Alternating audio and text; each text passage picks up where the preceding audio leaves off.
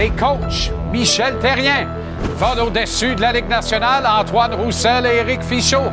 Le Colisée Tonino Marinaro, Espoir LNH en vue du repêchage 2024 et le Canadien Anthony Martineau. Capital Hockey, Philippe Boucher. Mapalicious, Marc-André Perrault. Football, Arnaud Gasconadon. Et en entrevue, les boxeurs poids lourds, Simon Keane, désormais retraité, et Alexis Barrière en Arabie Saoudite.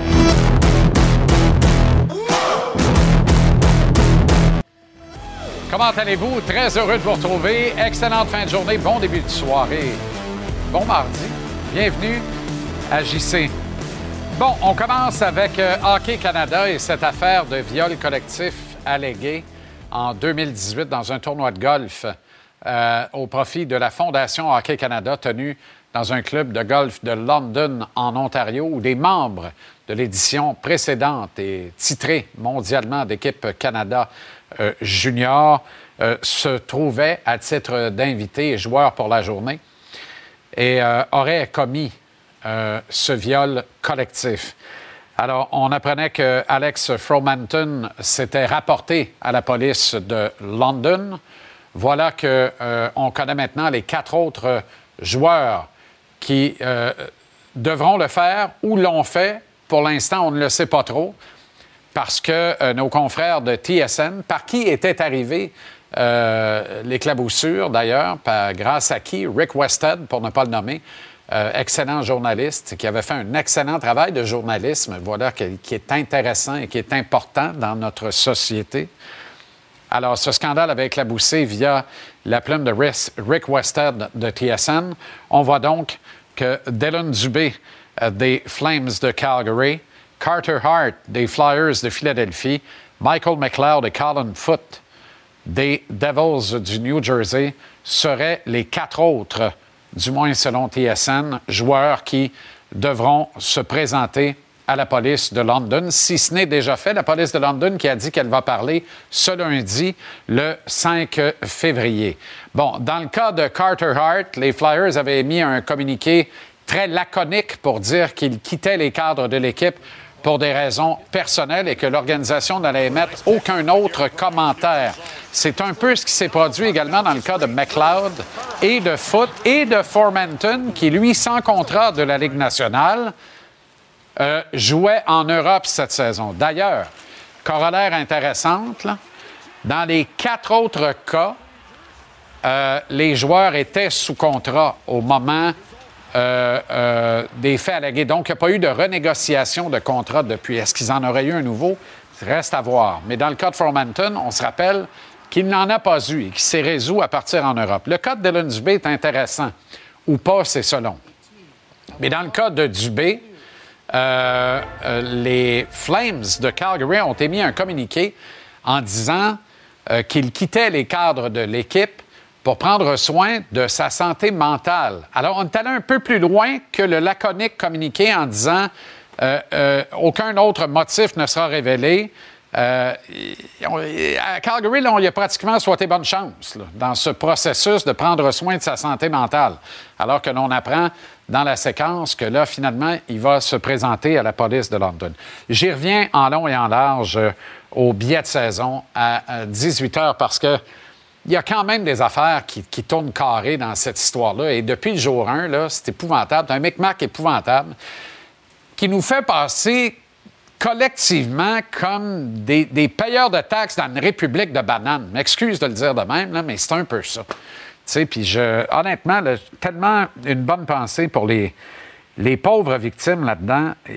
À quel sein se vouer, à qui se référer, comment obtenir justice. Tu sais, vous résumer ça bêtement. S'il y a un de ces gars-là qui finit par faire de la prison pour le geste pour lequel il serait finalement reconnu coupable, ne présumons de rien, mais mettons que ça arrivait, ça se peut qu'il se soit écoulé 8, 9, 10 ans entre les faits allégués et le moment où il prend la route de la prison. Trouvez-vous que ça fait du sens? Honnêtement, trouvez-vous que ça fait une société qui est équilibrée, qui est logique, qui, se tient debout, qui, qui tourne rond? Moi, je trouve pas que ça tourne bien, bien rond. OK. D'autre part, euh, confrère Stéphane Leroux avait annoncé un peu tôt que Benoît Desrosiers quittait son poste d'entraîneur-chef des Olympiques de Gatineau pour rejoindre son ami Patrick Roy chez les Highlanders de New York. Euh, bon, Stéphane a été rappelé à l'ordre, je pense, avec raison, parce qu'il n'en était rien à ce moment-là. Lou Lamoriello, c'est le désir de Patrick, c'est le désir de Benoît. Une fois qu'on a réglé ça, il y a euh, euh, le bon vieux loup. Puis le bon vieux loup, c'est à minute papillon, ça va pas marcher à votre manière, ça va marcher à la mienne. Puis à la mienne, ben, prendre le temps de le rencontrer, puis ainsi de suite. Vous n'êtes pas sans savoir que les Highlanders étaient de passage à Montréal la semaine passée. Bref, la rencontre a eu lieu entre Desrosiers et Lou Lamoriello. Et euh, ben voilà que c'est officiel maintenant. Benoît Desrosiers profite de cette semaine de congé des Highlanders pour rejoindre son ami Patrick Roy et faire le saut dans la Ligue nationale de hockey dans la jeune trentaine.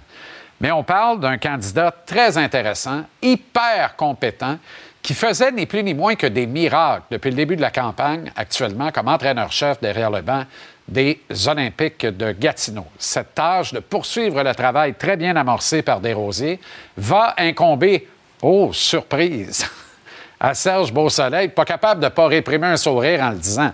Tu sais, Serge, honnêtement, c'était pas ta meilleure la semaine passée. Dans la foulée de l'apparition de cette nouvelle-là, quand tu allais dire il y a cinq, six candidats qui m'ont appelé pour soumettre leur candidature pour succéder à Benoît Desrosiers. Pour moi, ces candidats-là se sont disqualifiés. Je ne sais pas c'est qui les candidats, mais il devait avoir des pas pires là-dedans. Comment les disqualifier d'emblée alors que la nouvelle est rendue publique par un gars qui s'est jamais trompé ou à peu près, puis qui là s'est trompé une fois? Puis dis-moi pas et dis pas au monde, Serge, que tu savais pas que ça te pendait au bout du nez, puis que c'est ça qui finirait par arriver.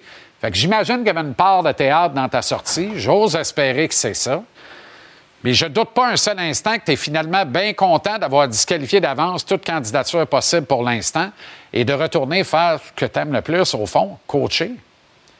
Et c'est ce que tu vas faire euh, derrière le banc des Olympiques désormais. Voilà. La petite minute éditoriale. C'est pas. Euh, l'aime beaucoup, Serge. Là. C'est une bonne tête d'hockey à part ça. Les Olympiques ont une quatre vases de bonne saison. Euh, puis Desrosiers faisait tout un job. Puis là, il va aller aider Patrick. Comme vous savez, j'étais à New York euh, ce week-end. Je l'ai senti, tout ça. Je l'ai senti. T'as cinq rangées en arrière. Je trouvais que Patrick faisait de la haute pression. Il y a des affaires qui tapaient ses nerfs, c'était clair. Patrick a besoin de travailler de façon confortable. Il a besoin d'être dans ses pantoufles. Il a besoin de sentir que sa garde rapprochée est là, que son monde est autour de lui. Je sens en commun avec lui. C'est normal. C'est de même qu'on performe. On veut être à l'aise. Il n'était pas complètement encore. C'est allé vite, là. Embauché, il l'a raconté, l'avion. Il prend le char, descend à New York, coach quatre games dans la semaine. 1-3 le record. Bon match, par exemple, contre les Panthers. Il aurait pu facilement basculer à la faveur des Highlanders, mériter un meilleur sort ce soir-là. Il y a beaucoup d'ouvrages. Persuadé que lui, là, cette semaine, n'est pas, pas pieds sur le pouf. Amène-moi Benoît tout de suite, puis là, on va s'asseoir, on va rebrasser les cartes. Puis toi, là, on, on peut-tu s'asseoir? T'es-tu parlable? Y a-tu une liste d'épicerie qu'on peut faire? Y a des changements qu'on peut faire à court terme, d'ici la date limite des transactions? On va jouer comme si on s'en va en série éliminatoire pareil. Puis on va s'assurer quand on commence, le prochain camp d'entraînement, on est tous à la même longueur d'onde, puis on est prêt. Attendez-vous à d'autres mouvements de personnel. Soyez pas surpris de d'autres annonces de gens du Québec, hommes ou femmes, qui pourraient prendre la route de Long Island juste pour aller s'assurer que tout va bien. S'assurer que tout va bien, puis que Patrick travaille l'esprit en paix.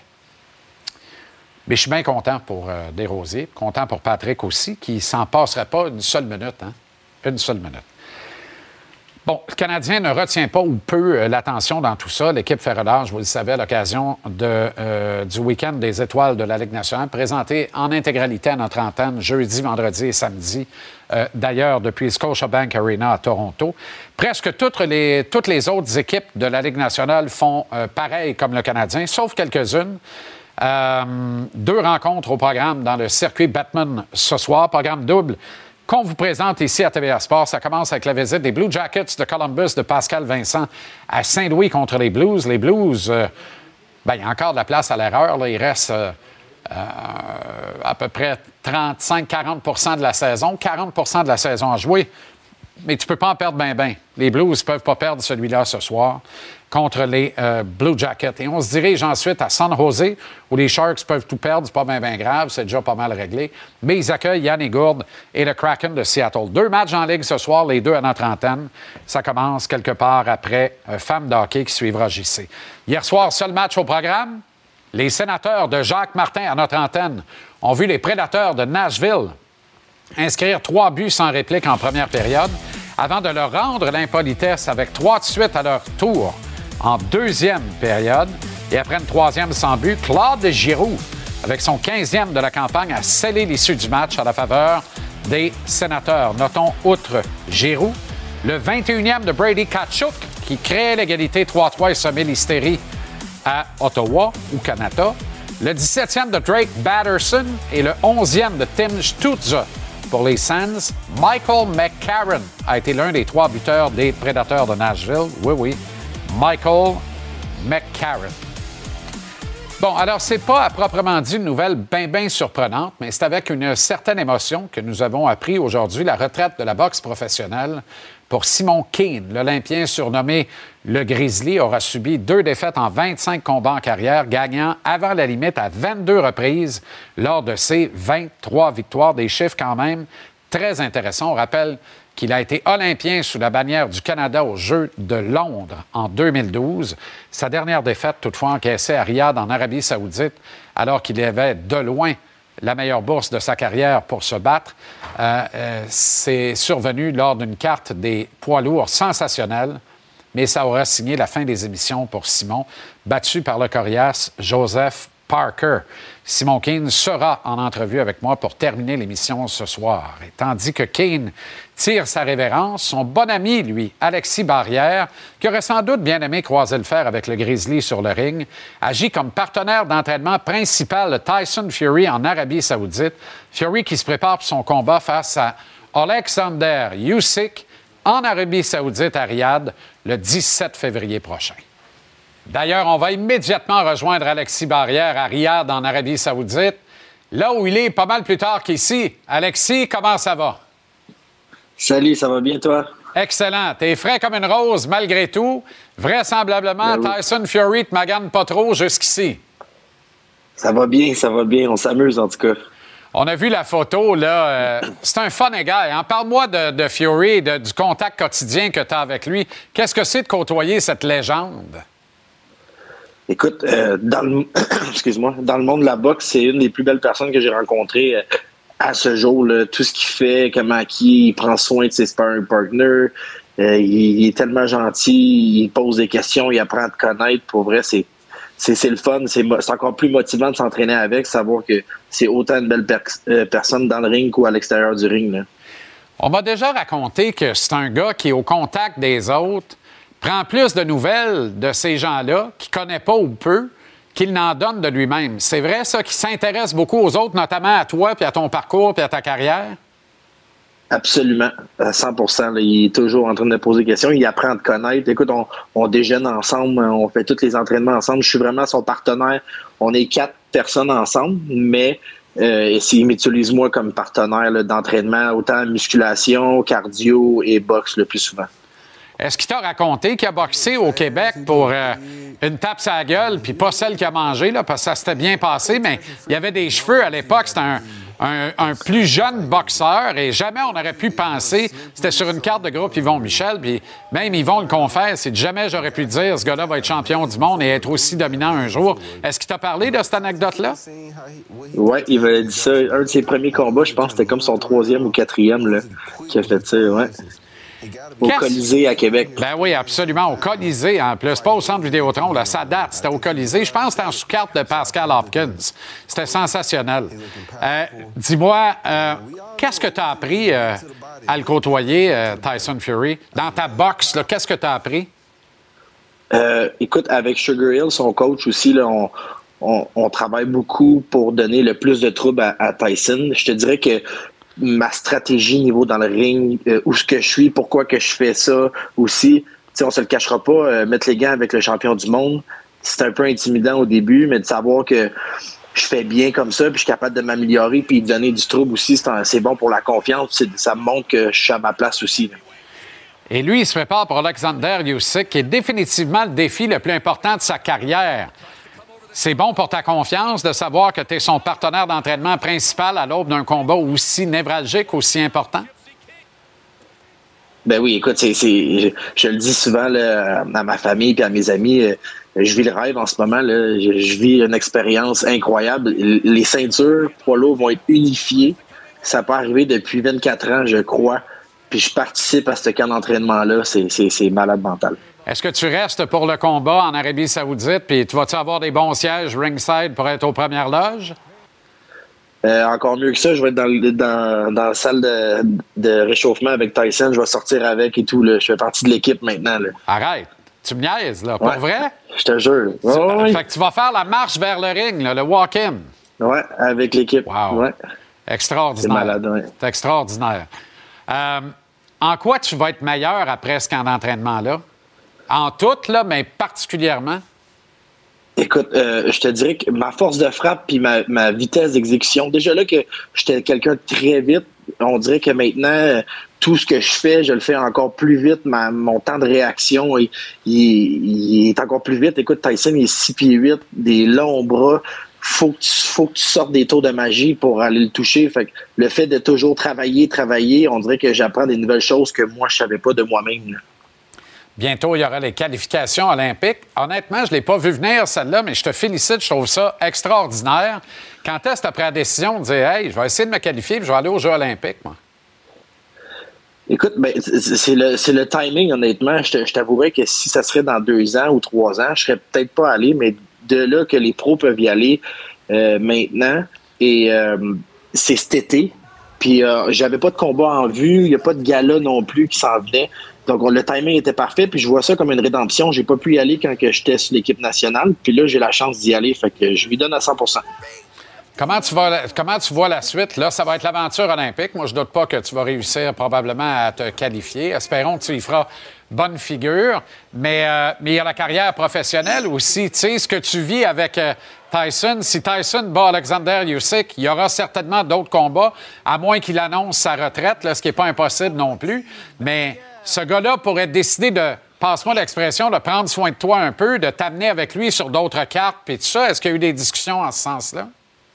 Euh, absolument, absolument. Écoute, on, je trouve qu'on connecte très bien, moi, puis lui et, son équipe aussi. Là, il m'aime beaucoup, il aime beaucoup le, travail que j'emmène et l'intensité que j'emmène à l'entraînement. Et euh, il, ils veulent continuer à travailler avec moi. Fait que c'est bon de, de tu sais, le manager à Tyson, il me l'a dit, il dit, écoute, j'aimerais ça qu'on qu'on travaille ensemble aussi dans le futur, des combats à Riyad, tout ça, on se le cachera pas. L'argent est là en ce moment à Riyad, puis la télévision internationale est là aussi. Fait que c'est, pour vrai, d'être venu ici, c'est la meilleure chose qui, qui ait pu m'arriver pour ma carrière professionnelle. D'un possible Olympien que tu es à celui qui en fut un en 2012, ton ami Simon King, le Grizzly, a officialisé plus tôt aujourd'hui sa retraite du ring. As-tu un mot pour Simon?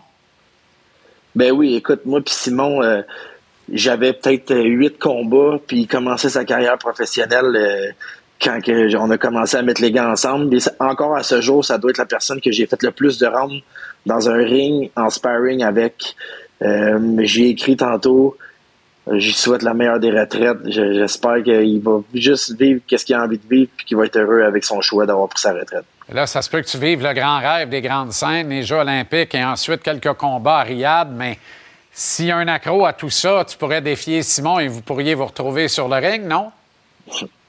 Écoute, pour l'instant, comme euh, je t'ai dit, euh, ça va être les Jeux olympiques. Après ça, on va se concentrer euh, pour ma carrière professionnelle, peut-être aller sur la scène internationale. Mais je te dis, un combat local comme ça, si jamais le moment il est bon pour les deux, puis la place est mise, puis les, fans ils veulent, euh, je dirais jamais non. Merci infiniment de ces précieuses minutes. Aussi tard, euh, au détour de la nuit, à Riyad, en Arabie Saoudite, Alexis Barrière, partenaire d'entraînement du légendaire Tyson Fury contre Alexander Usyk à la mi-février à Riyad. Et euh, garde la ligne, Alexis. Notre équipe de production aimerait te parler. On va peut-être réserver une petite surprise au Grizzly plus, tard à l'émission. Il va être en entrevue avec nous à la fin du show. Parfait. En tour de table maintenant pour nous diriger vers la pause, au retour de laquelle il sera avec nous en chair et en os, Arnaud Gasconadon. Salut, mon Arnaud. Salut Jean-Charles, deux jours après les championnats de la conférence, on va avoir l'occasion de regarder ça ce soir, décortiquer à mon œil, à moi, peut-être certains jeux qui auront fait la différence, expliquer aux gens et t'expliquer aussi à toi qu'est-ce que j'ai vu dans ces jeux-là. Et on va décortiquer certains jeux des deux matchs qu'on a vus en fin de semaine, encore sur un nuage de ces deux matchs-là. Écoute, j'ai regardé Christian McCaffrey courir toute l'après-midi, donc je me suis dit pourquoi pas essayer de limiter, sortir un peu dehors. Euh, changement de coach aussi. Il y a des coachs qui restent, il y a des coachs qui partent. Tu dois être content. J'imagine que oui. Donc, on aura l'occasion de se parler de ça. Et euh, William Standback, on va parler un peu de William Standback et des Alouettes de Montréal. À bientôt. Libéré à sa demande, Standback, deux saisons de plus de 1000 verges avec les Moineaux. Le Colisée, c'est Tonino Marinaro. C'est cinq sujets, c'est cinq débats éclairs. Ça s'en vient dans 15 minutes. Salut, mon Tony. Salut JC, les cinq noms des joueurs d'Hockey Canada 2018 sont maintenant connus, on va en parler. Pourquoi la pause d'une semaine pour le Canadien? La valeur de Sean Monahan sur le marché, un joueur des Canadiens très sous-estimé, et Patrick Roy a trouvé son adjoint avec les Islanders de New York. On en parle. Capital Hockey, Philippe Boucher, dans la dernière demi-heure de l'émission, comment ça va le grand? Salut mon JC, on se le cachera pas, semaine un petit peu plus relax côté hockey. Le Canadien, plusieurs formations au repos complet. On a un petit peu toute la tête au Super Bowl aussi, on se le cachera pas. Entre-temps, je te propose, moi et toi, on joue au DG. DG du Canadien, bien entendu. Qui part, qui reste à l'attaque, on fait ça ensemble ce soir. Demain, je te propose de faire qui part, qui reste à la défensive. Comment on fait pour mieux encadrer nos jeunes et donner un bon spectacle aux partisans du Canadien? Un gars qui est habitué de jouer au DG, Doug Armstrong et les Blues de Saint-Louis vont très, très bien. Cinq victoires consécutives. Et parlant de bien aller, Matthew Kachuk a transformé les Panthers depuis son arrivée. On discute de tout ça ensemble tantôt sur les ondes de TVA Sport.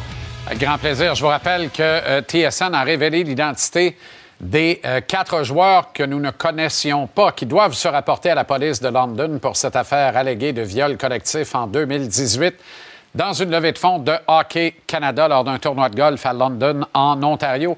On y revient au billet de saison avec diverses implications, les implications légales évidemment, et ce que ça pourrait faire et est-ce que des équipes et leurs dirigeants éventuellement auraient à répondre de leur inaction jusqu'à ce jour dans ce dossier. Que dire de Gary Bettman, Bill Daly les autorités de la Ligue nationale?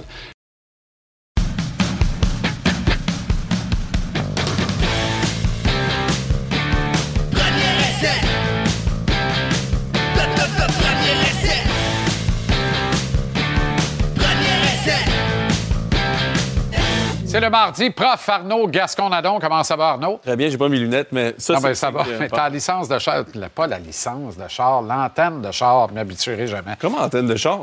c'est une antenne de char.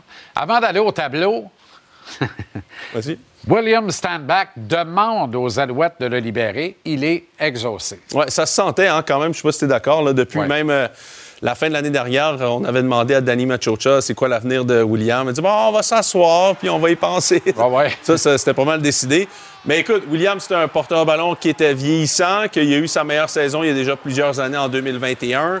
Euh, je pense que les Alouettes, à ce poste-là, n'arrivaient pas cette année à trouver le joueur dont il aurait eu besoin, en tout cas, d'une certaine façon. Je pense que c'est plus lui que les Alouettes qui ont fait en sorte que cette relation-là va s'arrêter là. Tu sais, les blessures, la vieillesse, c'est une position à laquelle tu vieillis très, très rapidement.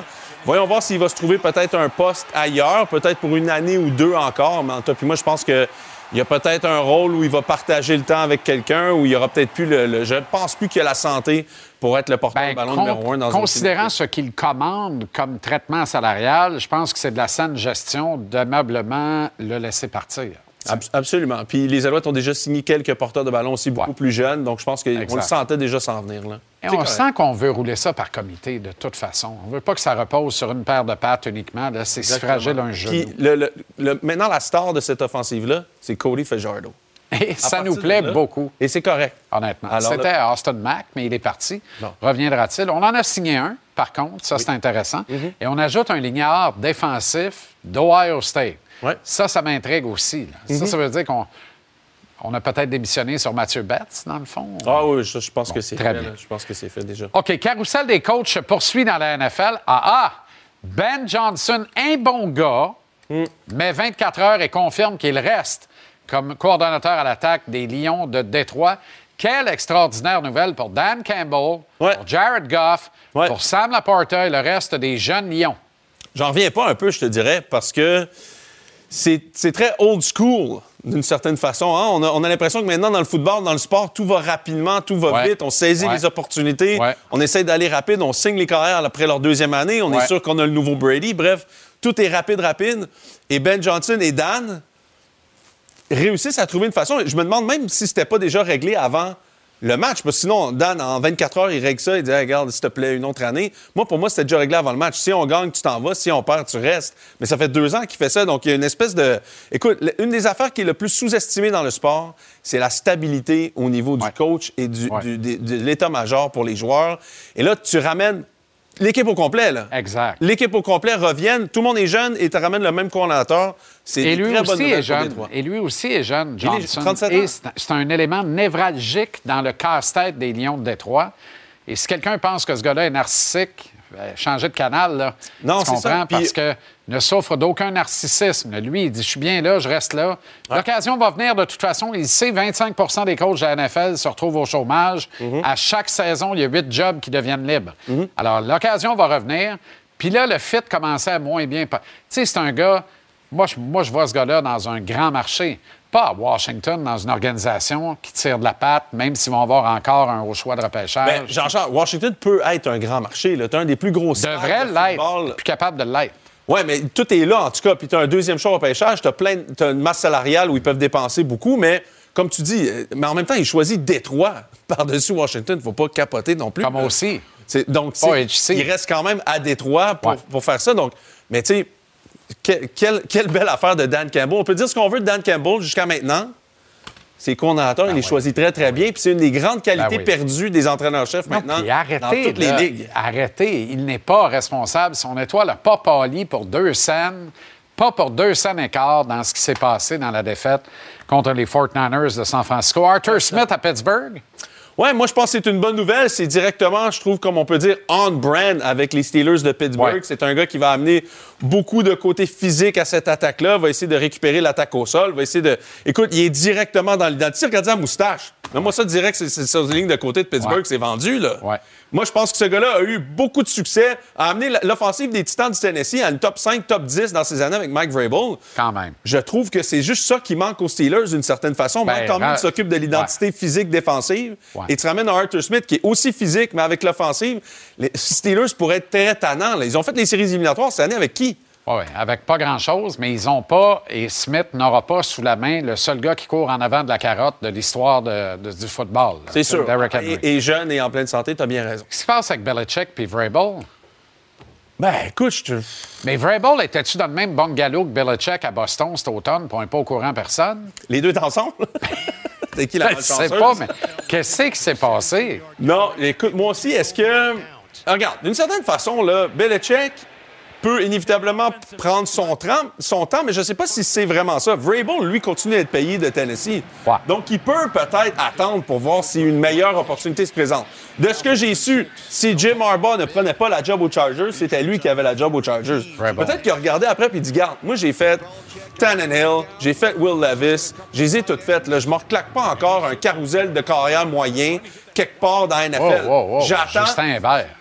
Oui, non, mais c'est ça. Peut-être qu'il se dit j'attends une opportunité comme Justin Hébert. Ou sinon, je reste chez nous parce que je suis payé du Tennessee, je suis jeune, je vais être désiré, comme Mike McCarthy l'a fait. Moi, je pense que c'est ce que Mike Vrabel fait. Il ne répond juste pas au téléphone si ça ne l'intéresse pas. OK, on s'en va au tableau. On commence avec la finale de l'Américaine, la débandade des Corbeaux de Baltimore devant les Chiefs de Kansas City. Exactement. Et tu dis que c'est une antenne, mais moi, je dis que c'est un bâton pour apprendre. Donc, je ah te montre les Ravens. Premier jeu du match, OK? Tu as sept jours pour te préparer. Tu arrives en faisant un jeu très simple, zone, course. Ici, on regarde les Chiefs sont très bien alignés. Chacun gap, gap, gap. Tout le monde se déplace. On va ici, un gap, un gap. La seule place qui est ici, on débarque ici. Oh! On a du mouvement ici, on arrête ce jeu-là. Tu as sept jours pour faire ce jeu-là.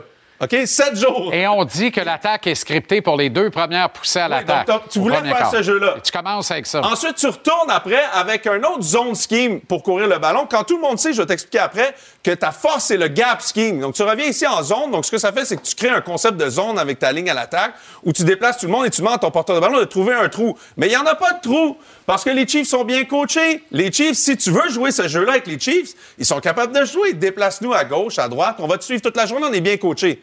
Ça, par exemple, ils ont fait ça au deuxième quart. Gus Edwards court pour 15 verges, qu'on appelle un gap scheme. Bang! Dans ton visage, les Ravens. Ciao, bye, les Chiefs. Gus Edwards n'a pas touché à la balle jusqu'à la deuxième demi. Pourquoi? Parce qu'on a fait ça toute la journée. On a voulu lancer la balle avec des tracés longs, compliqués pour Lamar Jackson. Quand on- tu regardes ici les tracés, regarde comment les Chiefs déguisent bien. On a voulu cacher, sur, cacher Des- N sur la tertiaire, mais tout Personne au milieu. Personne Ouais. ici. On, a- on a laissé le travail à Lamar Jackson. Regarde, personne ici. Aucun Où sens. est ton dépanneur? Qu'est-ce que tu fais pour aider ton carrière? Je comprends que c'est le joueur le plus utile, mais on parle pas assez de la débandade de Todd Monken. On a parlé de Dan Campbell. T'as pas fait le quatrième essai, t'as pas fait ci, t'as pas fait ça. Mais ça, Gus Edwards court 15 verges avec le ballon au deuxième quart, ne touche pas à la balle jusqu'au troisième quart. Mais ça commence avec l'appel des jeux, là. Mauvais play calling, d'ailleurs. Tu as tout à fait raison. Todd Monken. Ben, voyons donc. C'était terrible. Il court pas. Lamar Jackson n'a pas couru. Puis si, admettons, tu te dis, ils n'ont pas réussi à s'ajuster, c'est une affaire. Mais tu as vu, je t'ai monté le premier jeu du match. Tu as eu sept jours pour faire ça. Mais C'est quoi l'identité que tu veux imposer dans a- ce match-là? Ben, tu veux aller contre ta propre oui, identité. Lamar finalement. Jackson va jouer comme Peyton Manning. Exact. Donc, Ouais, c'est comment. T'es en vacances, Armand. Les Chiefs, ils l'ont fait contre les Bills. On va courir, on va courir. On arrive contre les Ravens, cours, Atroce. cours, cours. C'est ça qu'on fait, on veut imposer notre rythme. On s'en va dans la nationale. Ah, 49ers, Lyon. Oui, bon, moi, je te parle du côté physique de ce match-là. Ça, c'est la première demi, premier jeu du match. J'aime ça, les ça premiers jeux du match. Regardez bien ici, le meilleur bloqueur à droite de cette année, Penny Sewell de Oregon, des Canards de l'Oregon. Regardez-moi ça sortir ici. Premier jeu du match. Quelle dextérité, Ah! quelle rapidité. Bon, On parle d'un bloqueur à droite. touche, mon homme, va me chercher un retour, j'ai faim. Ça, ouais. c'est la deuxième demi des 49ers. Regarde la ligne à l'attaque ici, on va le revoir encore. Excuse-moi, là, aucun égard. Pas aller ramasser son running back. là. Non, non. Toi, mange la Regarde- regarde Moi, ça. je retourne Regarde dans le Aiden caucus. Hutchinson, il s'en va frencher son secondaire. Tassez-vous de là, les 49ers sont rendus en deuxième demi. Regarde ça encore. Brrr, le rouleau compresseur 49ers en deuxième demi a été, Terrible. a été épouvantable. Regarde la ligne, toi. La tranchée, euh, bon, non, non, Regarde Aiden Hutchinson. Ciao, salut. Va regarder ces lignes de touche, je vais dire bonjour à ta grand-mère. Fait que ça, ça a été la deuxième demi. Mais regarde ce merveilleux jeu-là. Dre Greenlight ici sur le porteur de ballon. Donc, on montre qu'on est en couverture zéro. Ça, c'est le quatrième essai en fin de match, OK? On essaie de confondre les Lions. Couverture zéro, hop, non, on est en zone finalement. Les Lions ont fait un jeu exactement pour jouer la couverture homme à homme. On n'a pas ce qu'on veut. On est en quatrième essai. On n'a pas le carrière le plus mobile. On est dans chenoute. Ah non, et quelle passe atroce en dérobade du côté fort. Ben, il, était, il était Tu dérodes pris. à droite, là. Mais c'est quand tu regardes ce, ce- ce schéma-là, ce que Ben Johnson et les Lions croyaient, c'est qu'ils ont fait une petite motion. Ils avaient Dre Greenlaw au bon endroit. Et finalement, on change de couverture à la dernière minute du côté des 49ers. Donc, on s'ajuste, Ravens Ouais, et Todd Monken. j'ai pas beaucoup aimé le dernier bout au tableau. J'aime Ouais. pas ça. Ben, qu'est-ce que tu veux? On est pogné avec ça, là. Rouge contre rouge au Super Bowl. Ouais, ben oui. Bon. Ben, c'est ça l'affaire, là. Ouais. Qu'est-ce qu'on va faire avec les couleurs? Ça manque de bleu. Non, les logos marchent plus, c'est ça. Il va falloir qu'il y en ait un qui joue en bleu. Bonsoir. Bonsoir.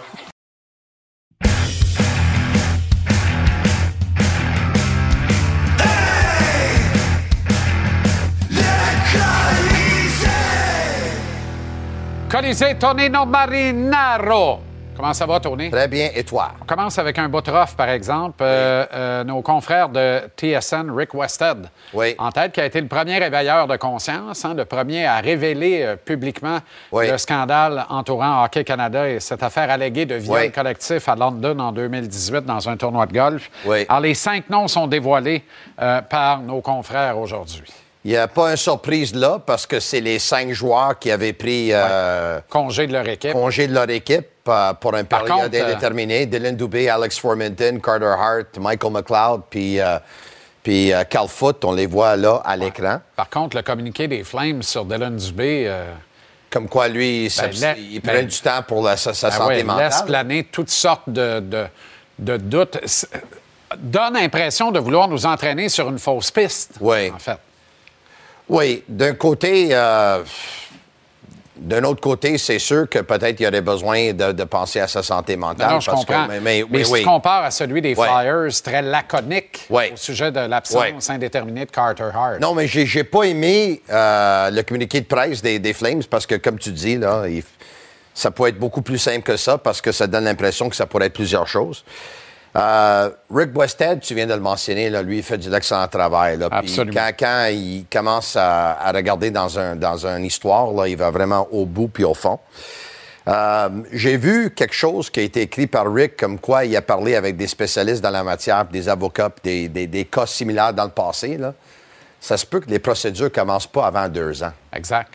Donc, si ça ne va pas commencer avant deux ans, ça va finir quand exactement ces procédures? Deux ans plus tard.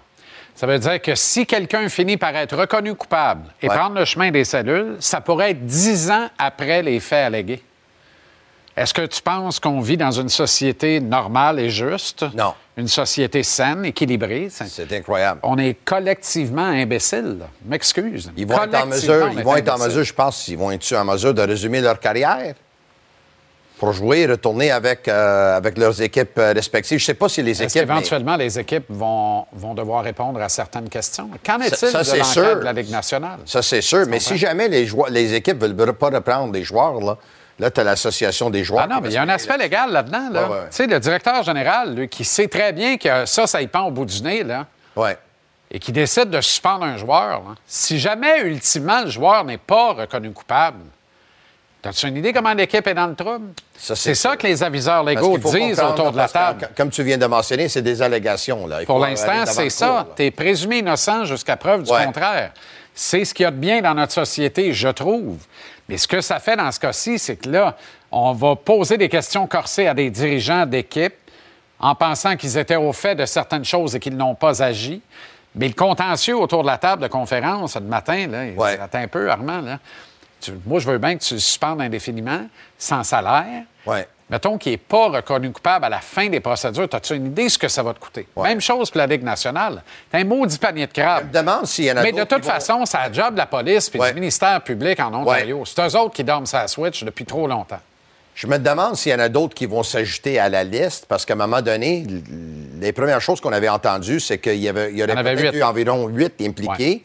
Mais j'imagine qu'après l'enquête de la police, s'il y en a cinq, c'est parce qu'ils ont déterminé qu'il y en a cinq. Ben, un expert a, a- a dit, euh, assez au fait du dossier, a dit probablement que la police est de ce type d'enquête-là. Probablement que la police veut pas d'un freak show avec euh, du monde qui pourrait passer dans les mailles du système et s'en sauver. Donc, Ouais. on est allé avec les cinq cas les- dans lesquels on est les plus sûrs d'obtenir une, accusa- une accusation Ouais. ultimement. OK. Pourquoi il y a une pause dans la Ligue nationale de hockey? Mais il y a une pause, évidemment, parce que Outre le match des étoiles, mais tu te rappelles d'une époque, la game t'a joué un mardi soir au Ouais. Minnesota. Puis le Canadien jouait le jeudi euh, ailleurs. Mais, mais moi, je vais te dire quelque chose. Quand les Canadiens ont joué contre les Bruins de Boston il y a un couple de semaines, puis ils avaient perdu cette match-là qu'ils avaient donné, il me semble qu'ils ont perdu 9 à 4 ou quelque chose de même. Là. Euh, on était ici le lundi. Qu'est-ce qui s'est passé avec le Canadien? Une des choses qu'on a mentionnées, c'est évidemment les Bruins étaient supérieurs, mais que le Canadien jouait leur septième match en 11 soirs. C'est un calendrier de fou, hein? C'est un calendrier de fou. Tu regardes la nationale, euh, 82 matchs, c'est beaucoup trop. Ça arrive très souvent qu'il y a des 2 en 2, des 3 en 4, des 4 en 6. Puis dans ce cas-là, pour le Canadien, c'était des 7 en 11. Mais ça date pas d'hier, là, toi. Non, ça date pas d'hier. Dans mon monde idéal à moi, je t'ai toujours dit ça. J'aurais voulu avoir une saison de maximum 70 matchs. Ouais. Mais malheureusement, c'est pas dire moi ça qui aux joueurs. Mais c'est ça. Mais toi, tu n'accepterais pas que les joueurs des équipes jouent moins de matchs et pour récompenser pour les revenus perdus, tu as le droit de mettre la publicité partout sur ton chandail si tu veux. T'es-tu tellement traditionnaliste comme quoi tu veux pas avoir la pub sur les Je veux chandails? pas être euh, taxé d'être traditionnaliste ce soir ici. Non, non, mais c'est Mais- pas la chose la plus importante, c'est le, c'est- c'est- c'est le produit, là. Qu'est-ce qu'on va voir? non, mais là, effectivement. il y a un spectacle ou Effectivement. pas, là. Effectivement. C'est ça que je veux. J'ai envie de te dire, on s'habitue à tout, là. Ouais. Mais tu sais, il y a tellement plus d'implications. La perte des revenus dans le building, la perte des revenus associés aux droits de télévision. Ouais. Euh, T'enlèves 10 matchs à la saison, 12 matchs à la saison. là. Ouais. Ça va t'en prendre du logo en joie le vert. Je pense que même le CH va devoir être enlevé pour être remplacé par le M de McDo. là, comprends, pour que tu puisses y arriver. là. Dans le Tu sport professionnel, aujourd'hui, tu mets un logo sur un chandail, tu vas chercher 5-6 millions par année. Ouais. Monahan vaut assurément un choix de premier tour. J'espère, j'aime à penser qu'il vaut un peu plus que ça. Parce que ça va être le meilleur centre disponible sur le Ouais. marché à date limite des transactions. Ouais. Et il demeure en santé. Il a recommencé à produire avec régularité, même s'il n'est pas au centre du premier trio. Il ne joue même pas dans le top 6 du Canadien, Ouais. J'ai vu, j'ai lu quelque chose sur euh, Daily Face-Off. euh, il y a environ un couple de semaines. Eux autres, ils avaient un article intéressant où est-ce qu'ils ont même montré des comparables dans les dernières années Euh, un échange qui était fait en 2018, un échange qui était fait en 2020, un échange qui était fait en 2022. Euh, les deux derniers étaient Andrew Kopp qui a été échangé, puis avant ça, Barkley Goodrow. Ouais. Dans les deux cas, ils ont donné des choix de première ronde et plus et plus pour ces joueurs-là. La beauté, c'est que tu n'as pas juste les Jets de Winnipeg dans les temps parce qu'eux autres ont de la place sous le cap. Oui. Même le Lightning de Tampa Bay peut se payer Monahan, qui gagne moins de 2 millions. Le Canadien peut retenir une partie du salaire, peut accommoder l'équipe qui va faire son acquisition. Ouais. Ça veut dire que tu as 7, 8, 10 menés dans les temps. Hey. Si tu as 10 menés dans les temps, tu vas faire sauter à la banque, chose. J'ai. euh, je viens d'entendre Mike Johnson à la radio, puis euh, Elliot Friedman a dit l'autre jour sur son podcast à lui. Ça, c'est deux personnes que j'ai énormément de respect là, pour, leur, euh, pour leur opinion puis tout ce qu'ils ont accompli à date. Eux autres sont convaincus que Monahan, il n'aurait pas, cher- pas un premier choix pour lui. Moi, cette opinion-là me surprend parce Ben que oui, il y a beaucoup d'équipes qui pensent qu'ils peuvent gagner la Coupe Stanley cette année. OK. Hein? Et il y en a beaucoup d'équipes qui ont besoin d'un joueur comme ça. Oublie ça. Ça vaut minimum un choix de premier tour. Est-ce que, que oui. Mike Matheson est sous-estimé? Il faut Pour aller moi- très rapidement. Pour moi, c'est euh, un des joueurs les plus sous- sous-estimés des Canadiens, puis sous-estimé de la Ligue. Hey, Mike Matheson, aujourd'hui, si tu regardes là, au niveau des pointeurs de l'année nationale, on a, pour le rang des défenseurs, là, il est 12e dans la Ligue, à égalité avec Josh Morrissey. Il est 12e. C'est quand la dernière fois tu On n'a pas le temps, là, mais on y reviendra plus tard cette semaine. Moi, je pense que David Savard est plus utile aux Canadiens que Mike Matheson. Patrick Roy a trouvé son adjoint. Benoît Desrosiers quitte les. Olympiques et rejoint les Highlanders. Je suis content de cette nomination-là pour plusieurs raisons. On savait tous que Patrick était un gars très loyal. Ouais. Donc, il vient d'engager quelqu'un qui a été avec lui, avec les remparts Ouais. du Québec pendant cinq ans. Et c'est comme ça que le hockey fonctionne. Tu t'en vas à la guerre avec quelqu'un, tu dis, hey, tu vas avec Faut moi à la guerre. Puis, puis si jamais on m'appelle en haut, tu viens avec moi. Parce que le Benoît Desrosiers, là, si Patrick Roy lui donne pas la chance, c'est qui qui va le donner? L'as-tu appelé Benoît déniaisé? Non. Des- Sa chance serait venue Desrosiers. parce qu'il fait des miracles à Gatineau, puis c'est la meilleure tête de hockey en bas de Desrosiers. 40 ans au Québec actuellement. Ciao, bello, ciao! Salut à toi. Bye-bye.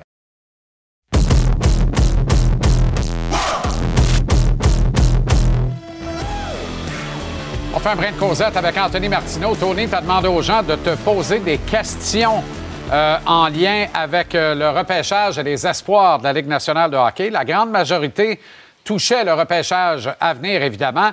Alors, tu nous présentes aujourd'hui ton top 10 en vue du prochain encamp amateur. Oui, absolument, parce qu'on le voit euh, présentement, la saison des Canadiens va de moins en moins bien. Dans ce temps-là, que font les gens? Ben, ils, se, tournent inévitablement vers le repêchage, quelque chose qui est encourageant. Alors, euh, à tout seigneur, tout honneur, Macklin Celebrini euh, prend le premier rang de mon palmarès. C'est, pas une très grande surprise dans le contexte. Tout ce gars-là, sur 200 pieds, est excellent. Offensivement, il sait faire la différence. On l'a d'ailleurs vu cette année dans la NCAA avec Boston University et également lors du championnat du monde junior, mais c'est également un gars qui est très impliqué sur le plan défensif, solide dans ses batailles pour la rondelle, excellent dans le cercle des mises en jeu et également prend un malin plaisir à être un bon leader dans le vestiaire. Moi, je le compare à un Jonathan Taves, peut-être même un peu meilleur offensivement. Euh, ce gars-là sera un très bon joueur dans la Ligue nationale de hockey, euh, Jean-Charles. Au deuxième rang, un Russe. Et oui, un autre Russe. Après l'histoire Matvey Mishkov l'an passé, voilà Kivan Demidov arrive dans le portrait. Euh, maintenant, la question est de savoir si les équipes vont peut-être être un peu moins apeurées de sélectionner ce gars-là que l'ont été les équipes l'an passé avec Matvey Mishkov. Mais sur le plan hockey, Ivan Demidov, c'est tout un joueur. Un gars qui a d'excellentes mains, probablement les meilleurs du repêchage. Un gars qui passe très bien la rondelle, mais surtout un attaquant qui n'a pas peur de salir le nez et de travailler dur. C'est pas un paresseux, Ivan Demidov. Euh, troisième rang. Maintenant, euh, j'y vais avec un buteur, un buteur pur, Cole Ezerman, qui a battu l'an passé le record de Cole Caulfield en termes de buts pour le programme des moins de 17 ans chez euh, le programme de développement américain. Meilleur tir de ce repêchage-là, c'est même pas serré. Euh, J'enchaîne avec euh, Artem Levchunov, qui est un défenseur, le premier défenseur de mon palmarès. Il a du Charlie McAvoy dans le nez. Euh, un point par match dans la NCA, est également très bon dans son territoire. Un athlète dans le gymnase, selon ce qu'on m'a dit. Caden Lindstrom, cinquième, un gars qui fait rêver bien des partisans des Canadiens. Jean-Charles, un joueur de centre de 6 pieds 3 pouces, 215 livres, qui se compare lui-même à Rupe Inns, présentement dans la WHL. Troisième meilleur buteur en termes de moyenne de buts par match. C'est un gars qui a de très bonnes mains, protège bien sa rondelle. Honnêtement, un profil qui fait saliver plusieurs et pour cause. Euh, parlant de gros gabarit, Anton Silayev, défenseur qui arrive sixième sur mon classement, 6 pieds 7 pouces, évolue dans la KHL et patine très bien pour son gabarit. Maintenant, deviendra-t-il un Victor Edman ou un Tyler Myers? Eh bien, l'avenir nous le dira, mais joue en avantage numérique dans la KHL, ce qui est très rare à son âge. Sam Dickinson, un autre défenseur chez les Knights de London, euh, un gars intéressant sur 200 pieds, très bon patineur. Il a pris de grosses minutes l'an passé à 16 ans et occupe un rôle prédominant cette année à son année de repêchage. J'enchaîne maintenant avec Barkley Catton, qui a un peu de Jack Hughes dans le nez. Euh, lui a été capitaine du Canada lors de la coupe, la dernière coupe euh, Linka Gretzky, un gars qui veut faire la différence en territoire offensif. Et euh, ben, en fait, neuvième, Zane Parek, record l'an passé de la Ligue junior de l'Ontario pour ce qui est des buts chez euh, un défenseur. Et ben, finalement, qui clôt mon classement, Consta Elenius, un gars qu'on compare un peu à Sébastien Nao. Peut-être pas le plus flamboyant, mais un gars intéressant sur 200 pieds comme joueur de centre. Revenons sur Macklin Celebrini. Il y a consensus, là. Il est indélogeable au numéro un total. Ouais. Sans aucun doute. Macklin Celebrini, comme je le dis, que ce soit sur la scène internationale où tous les projecteurs étaient braqués sur lui, ou en NCA où il évolue contre des gars plus vieux, il ressort du lot. Et quand il ne marque pas ou ne produit pas, Jean-Charles, il s'implique et gagne des batailles pour la rondelle. C'est un gars qui est extrêmement compétitif. Alors, n'envoyez pas de vandales chez moi du côté de la Valtrie. Là. Je sais qu'on est enregistré, mais je serais très surpris si Celebrity n'était pas le premier. ben non, je pense pas que tu vas te faire vandaliser pour ça, ben honnêtement. Le dort tranquille, mais même pas le système d'alarme. Euh, il y a pas mal de défenseurs dans ton top 10. Si le repêchage avait lieu ce soir, le Canadien parlerait au septième rang. Du moins, en tout cas, si la logique de la loterie est respectée, ce qui n'est pas toujours le cas. Quelle pourrait être la cible du Canadien? Il faut que ce soit un attaquant. Là. Sans aucun doute. Euh, Lindstrom, comme je le disais, fait rêver plusieurs euh, amateurs parce qu'il est gros, parce qu'il est habile, parce qu'il marque des buts. Euh, tu sais, un Inns qui a deux saisons de 37 buts dans la Ligue nationale à 27 ans et qui sait aussi passer la rondelle et prolonger les séquences en territoire offensif, ça fait rêver.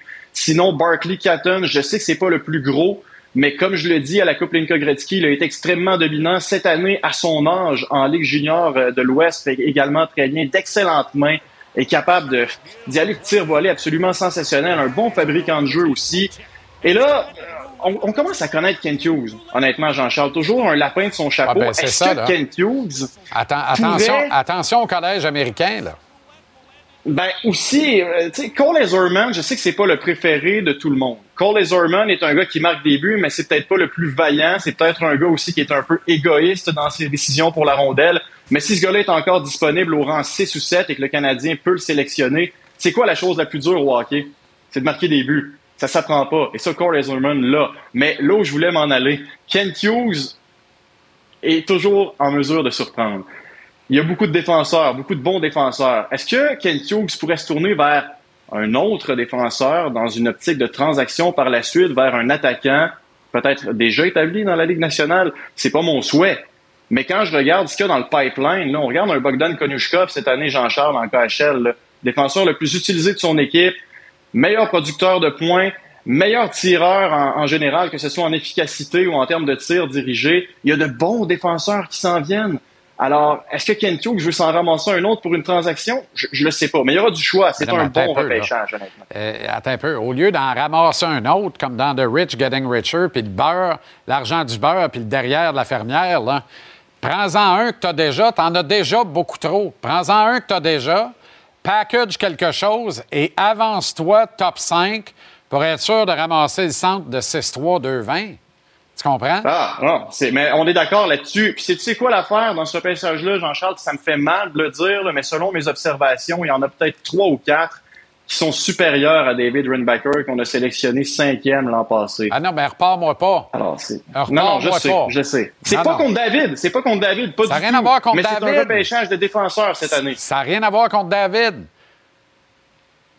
Cinq hommes d'hockey, dont trois recruteurs temps plein de la Ligue nationale. Un seul l'a dit publiquement ici, donc je peux le répéter, Jean-Philippe Glaude.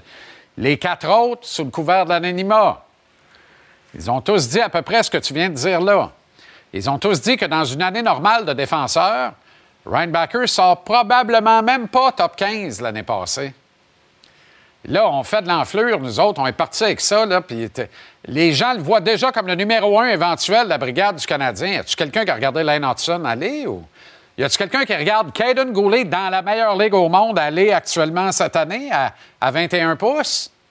Non, mais c'est parce que je pense qu'il y a une marge entre en faire le sauveur ou en faire le pire défenseur de l'histoire. Il faut juste se dire que c'est un gars qui se développe à son rythme à Cloton dans une organisation qui va vraiment pas bien présentement. Cela dit, il va mieux un petit peu dernièrement. Mais ce que je veux dire, c'est que tu as l'occasion cette année d'avoir un repêchage qui en est un de défenseur. Et ça, l'organisation le savait l'an passé, pertinemment. Là. On va dire de Alors, j'ai très hâte de voir ce que Backer va faire, moi. Je pense que le potentiel du jeune russe qui fait très bien en KHL actuellement est supérieur à celui de Ryan Backer, honnêtement. Là. Puis, je joue pas à plus grosse niaiserie, là. Pour vrai. Là. Non, non. Il y en a une coupe qui ont un très gros potentiel. Ça va être intéressant dans les prochaines années ou pas. OK, à la Valtrie, euh, excellente soirée. Ben pareillement du côté de Montréal. En fait, euh, probablement que tu dors pas à Montréal ou à TVA ce soir. Ben, bonne soirée, peu importe où tu te trouveras. Assurément pas à TVA. Euh, la loge à Julie est fermée. Fait que il n'y a plus de lit. Ah. Non, non, ben là, t'as quand même droit à un lit. On me dit que ça fait un bout. T'es pas au courant. Eh J'ai ben. peut-être raté une coupe d'épisodes. OK, alors, euh, salut et bonne rencontre chez le banquier demain matin. Hey, au plaisir. Salut, Anto. Les vrais saches. 67 mois, 5 ans et 7 mois. Voilà ce que ça aura pris avant que la police de London en vienne à la conclusion de convoquer cinq joueurs issus de la sélection 2018 d'équipe Canada Junior dans l'affaire alléguée de viol collectif envers une jeune femme dans un club de golf de London à l'été 2018 à l'occasion d'une levée de fonds officielle de Hockey Canada. Vous les voyez, les cinq gars. Le délai est coupé presque de moitié si on considère le moment où la police de London a été finalement saisie de cette scabreuse affaire. Mais c'est quand même abject. La victime a d'abord déposé une plainte. Elle a obtenu une entente hors cours de quelques millions de dollars, une somme importante, puisée à même un fonds spécial. faut s'en rappeler, ça, pour que la bêtise cesse.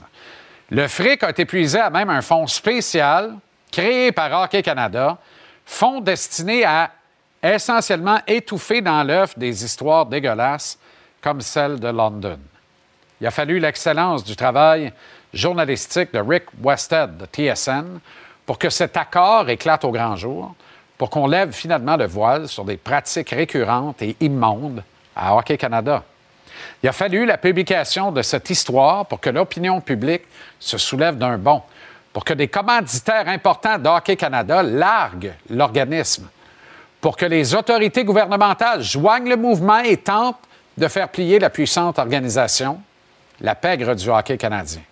Un organe d'obscurantisme qui s'appartient en entier, qui refuse toute reddition de compte, malgré les deniers publics qui lui permettent d'avancer. L'un des effets, et je ne peux conclure qu'il est néfaste dans les circonstances, mais l'un des effets de ces nombreuses coupures de subventions et autres commandites à Hockey Canada a possiblement été l'échec de la sélection canadienne au dernier championnat mondial junior. Faute de budget habituel, des camps de développement estivaux auraient écopé notamment, privant les troupes canadiennes d'une préparation aussi adéquate qu'habituellement.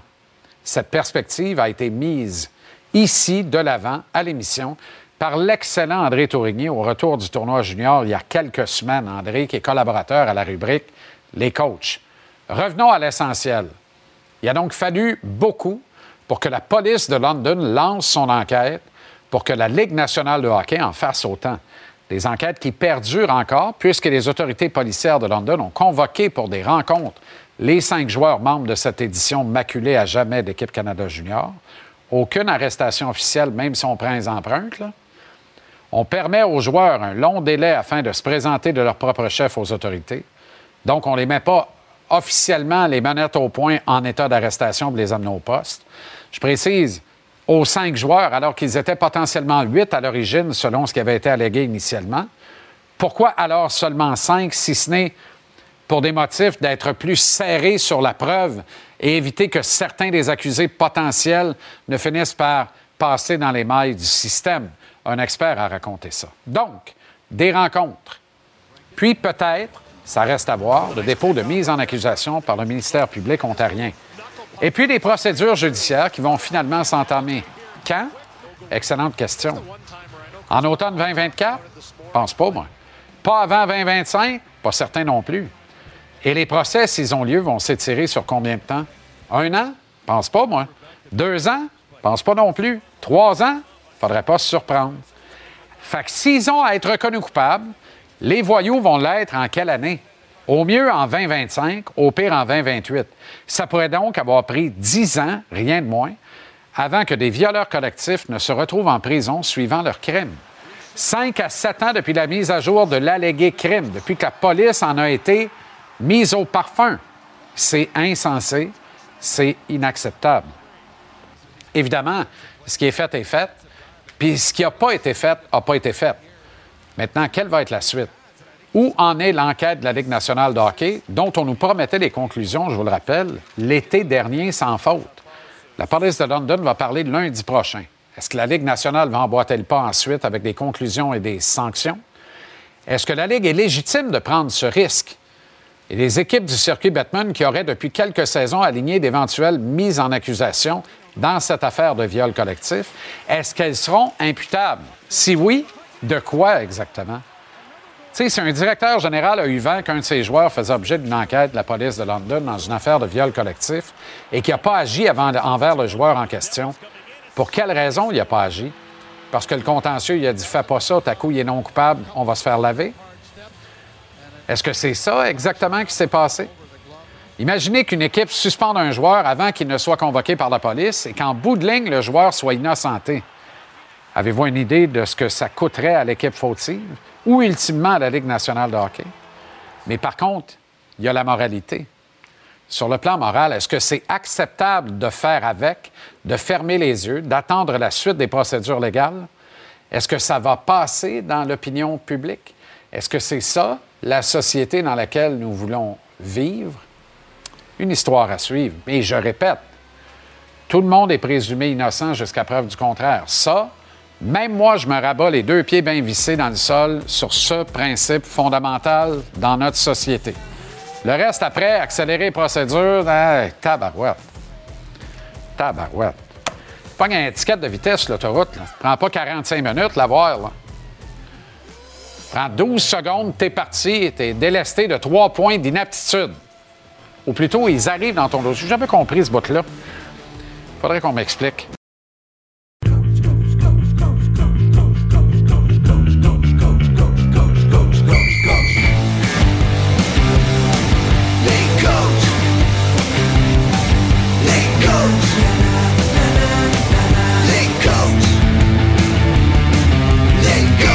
On retrouve le coach, Michel Terrien. Comment ça va, Mike? Salut, JC. Ça va super bien, toi? Excellent. Qu'est-ce que tu faisais pendant les pauses du match des étoiles, toi? Je vais être honnête avec toi. Rien.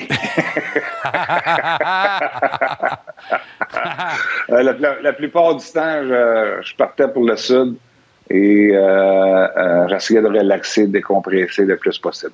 Mais c'est sûr que tu jonglais avec tes trios pareil, il y a le derrière dans le sable avec un Pinot Colada ouais. Virgin. ben, je suis pas un trop un gars, un gars de plage, honnêtement. Là. euh, mais mais euh, euh, ça te traîne, ça te toujours ça un peu dans la tête. Mais honnêtement, tu as besoin d'un break aussi, là, que ce soit les joueurs. Eux autres ont un break mental, mental puis physique, tandis que les coachs, nous autres, c'est beaucoup plus un break mental. Euh, donc, j'essayais de décrocher le plus possible, euh, tout dépendamment de la durée de la pause. Euh, j'arrivais à la, j'arrivais au bureau une journée avant les joueurs, m'assurer de tout bien réparer avec mes adjoints pour qu'on soit prêt. Mais mentalement, c'est important. Tu essaies de décrocher le plus possible parce que tu sais, coacher, là, c'est, c'est, c'est demandant là, euh, mentalement parce que tu te couches tard, tu te lèves de bonne heure. C'est non-stop. Donc, euh, ça fait du bien ce break-là aussi. En même temps, Michel, c'est 82 matchs. Euh, la pause qu'on, qu'on permet aux équipes nous met dans le trouble le reste. Ça fait des calendriers hyper condensés, des semaines ah. à quatre matchs. Les blessures s'accumulent à des joueurs importants. Au bout du compte, pas sûr que la Ligue gagne tant que ça et que les équipes gagnent tant que ça. On ne devrait pas décréter une pause de 4-5 jours, gros maximum. 5 jours pour les clubs qui arrivent de plus loin, 4 pour les autres. Puis let's go, on continue parce qu'il faut alléger un peu le calendrier, non? Bon, tu es tout à fait d'accord. Je trouve que 8 jours, c'est très long. Dans un, euh, euh, pour les joueurs aussi, là, c'est. Euh, tu peux perdre ta condition physique, que tu perds ton tempo.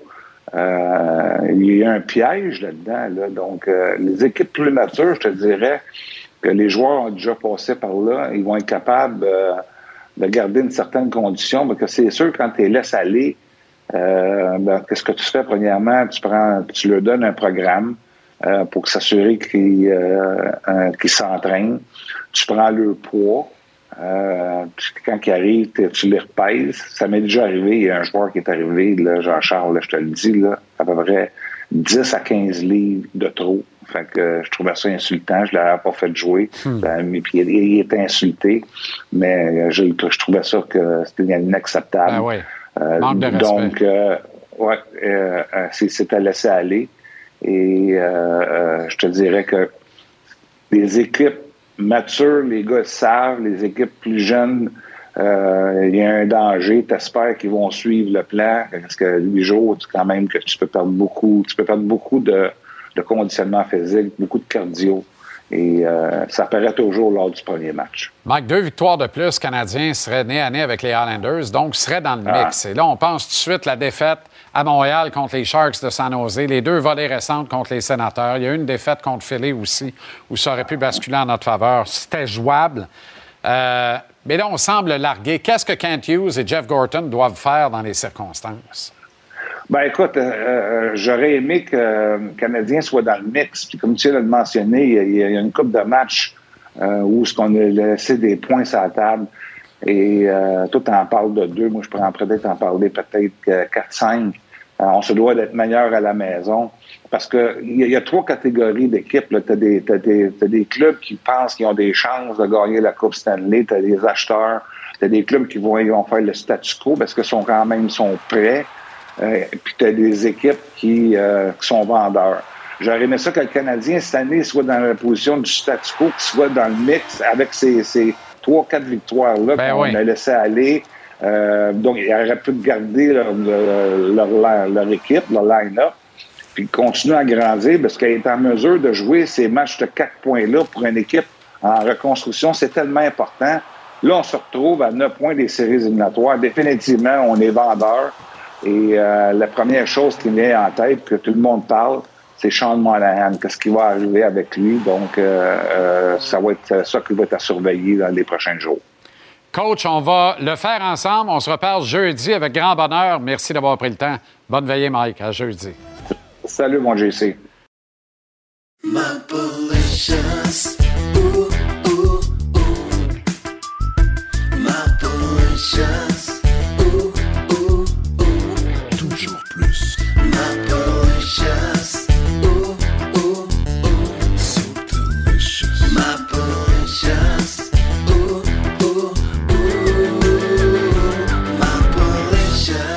Mapalicious, Marc-André Perrault, comment ça va, Mapper? Coucou, ça va bien, toi? Excellent. OK, 16 euh, victoires consécutives à Edmonton. Ouais. Et la calvasse de pause où Connor McDavid va essayer d'être le patineur le plus rapide. Pas de chapeau protecteur.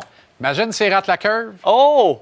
Ah non, mais. Non, mais euh, il n'est pas Antoine Roussel qui veut, donc il y a possibilité qu'il rate la courbe. Quel excellent point. Absolument. Hey, euh, en fait, c'est qu'on va parler des coachs aujourd'hui parce que depuis l'arrivée de Block ça va plutôt bien. 16 de suite. Et d'ailleurs, tu sais que j'ai un béguin évident, bien recensé pour les entraîneurs-chefs. Oui. Tu le sais? Oui. OK. Oui, c'était pour les animateurs. Aussi. D'ailleurs, ma chronique sur le tvrsport.ca, que je vous invite à lire ce soir, s'appelle C'est coach que j'ai tant aimé. Et, tu sais, t'es pas coach dans la Ligue nationale si t'as pas quelque chose de très spécial dans ta boîte à outils. OK? n'importe quel coach qui s'est rendu dans la Ligue nationale de hockey, il y a quelque chose de spécial. Narblock avec sa coupe de, premier de classe parfaite de Harvard. il y a quelque chose... gouverneur de l'Arkansas? C'est pas possible. Exact. Mais... C'est pas possible. Comment ça va, tes primaires, toi? pas pire des passes au Canada.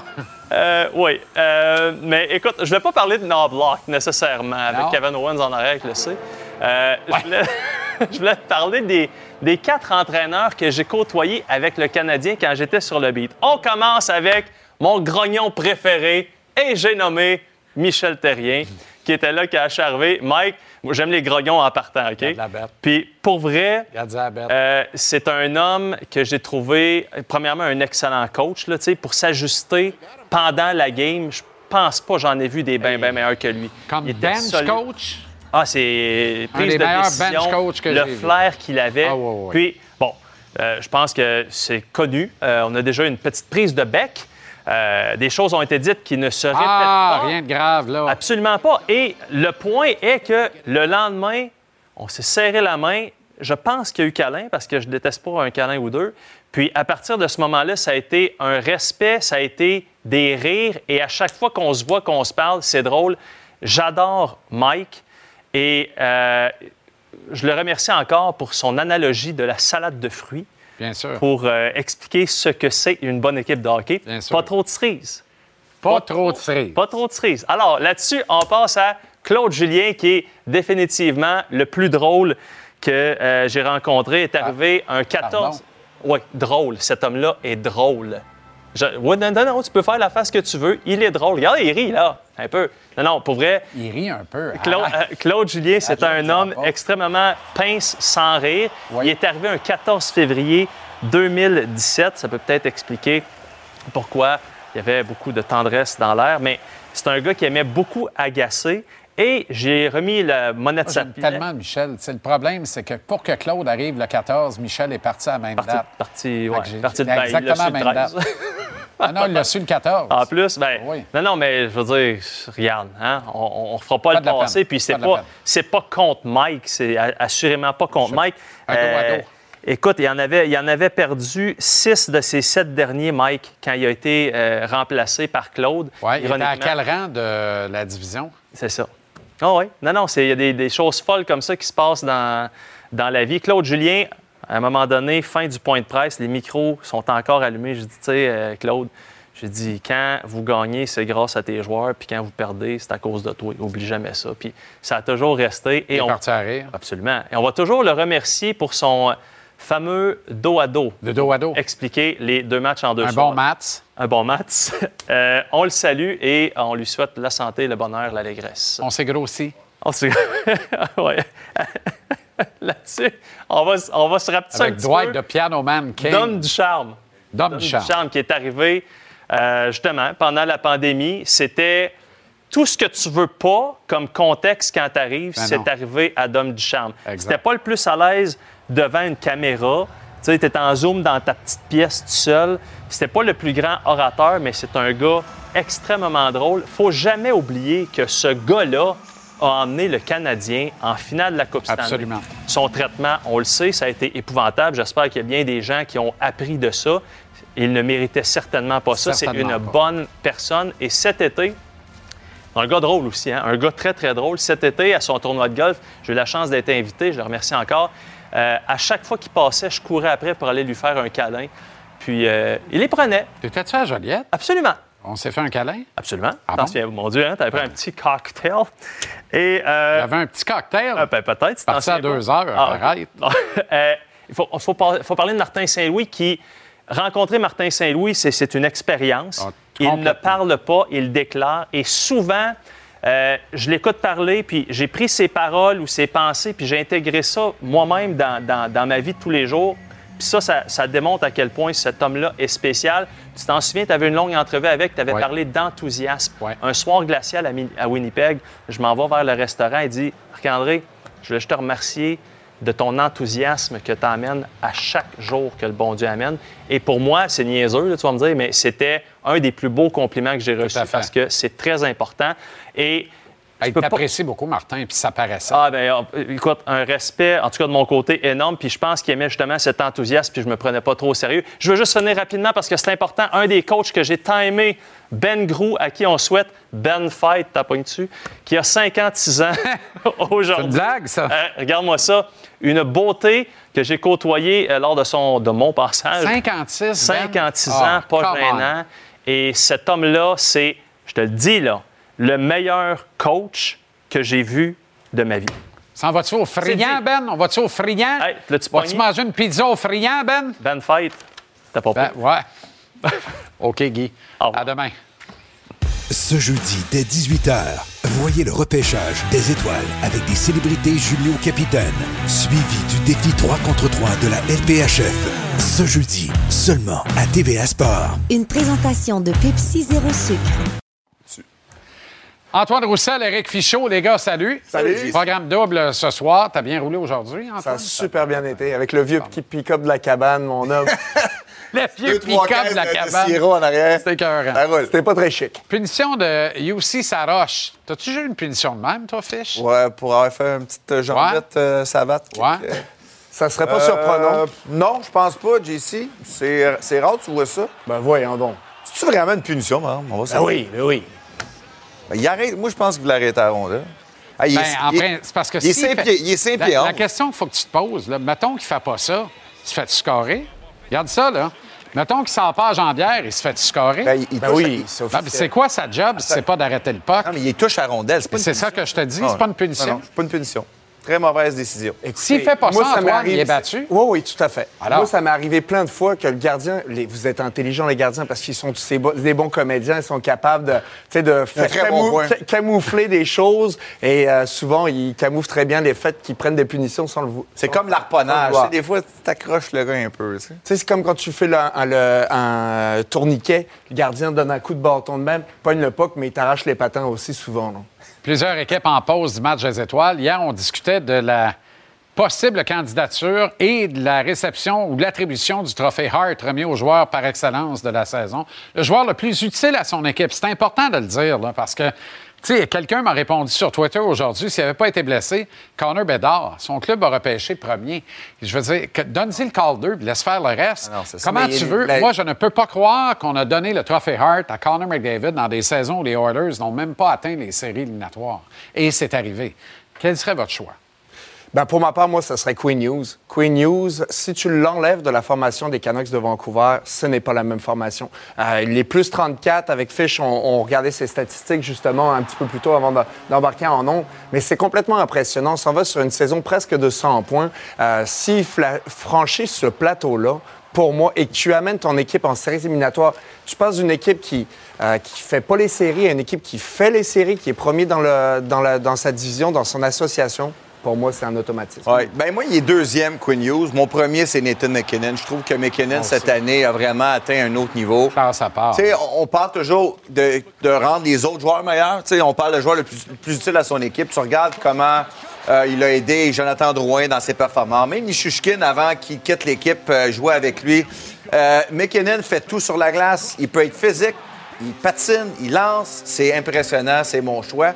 Mais Conor. McDavid, ce qui est intéressant, j'ai-tu les commentaires de Conor McDavid qui dit Moi, gagner le trophée Art Ross, puis euh, il dit Je l'ai fait. Il dit Maintenant, on est dans. Tu sais, tu vois que McDavid, son approche est différente des trophées individuels. Il Il veut. la même affaire l'année passée, à même date. Mais la façon que les Oilers jouent. Ouais, mais JC, je suis d'accord avec toi, mais la façon que les Oilers jouent, McDavid ne joue pas la même façon cette année que, que ce qu'on ils, voyait dans tu sais, le ils passé. en apprennent aussi en séries éliminatoires, Jean-Charles. Tu te, tu te butes aux séries éliminatoires année après année et tu en apprends à propos de toi-même, à propos de qu'est-ce que tu dois faire pour t'améliorer. Tu sais, rare les équipes et les joueurs qui arrivent en séries éliminatoires et qui gagnent à la première année. Si les séries commençaient ce soir, dans l'Est, les deux équipes repêchées seraient issues de la section Atlantique. Cinq clubs de la division dans laquelle évolue le Canadien seraient en séries éliminatoires. Et on se doutait en début de campagne que ça pouvait arriver, ça. C'est Oui. une question. Ah, ça- OK. J'avais- je- J'attendais. J'attendais le point d'interrogation. êtes- êtes-vous- toujours là? Il est où le drame. Ben, Est-ce qu'on s'attendait à ça? Moi, je Non, mais regarde, là, c'est par une pas pire marge. là. On parle de cinq points d'écart.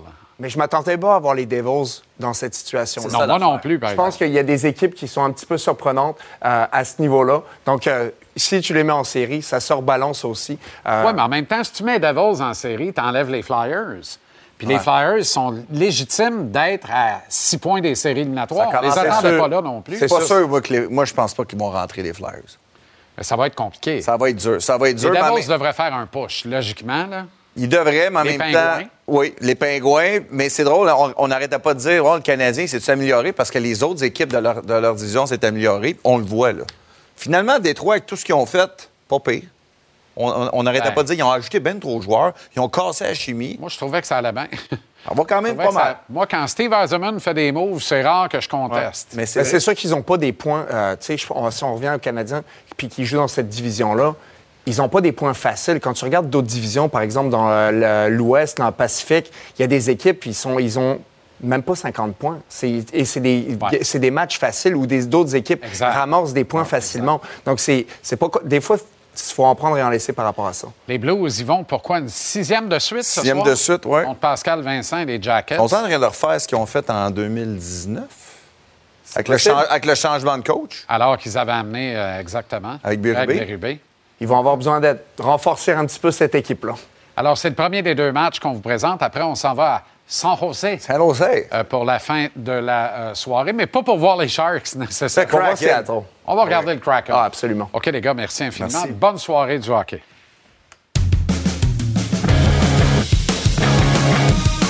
Capital Hockey En direct de Québec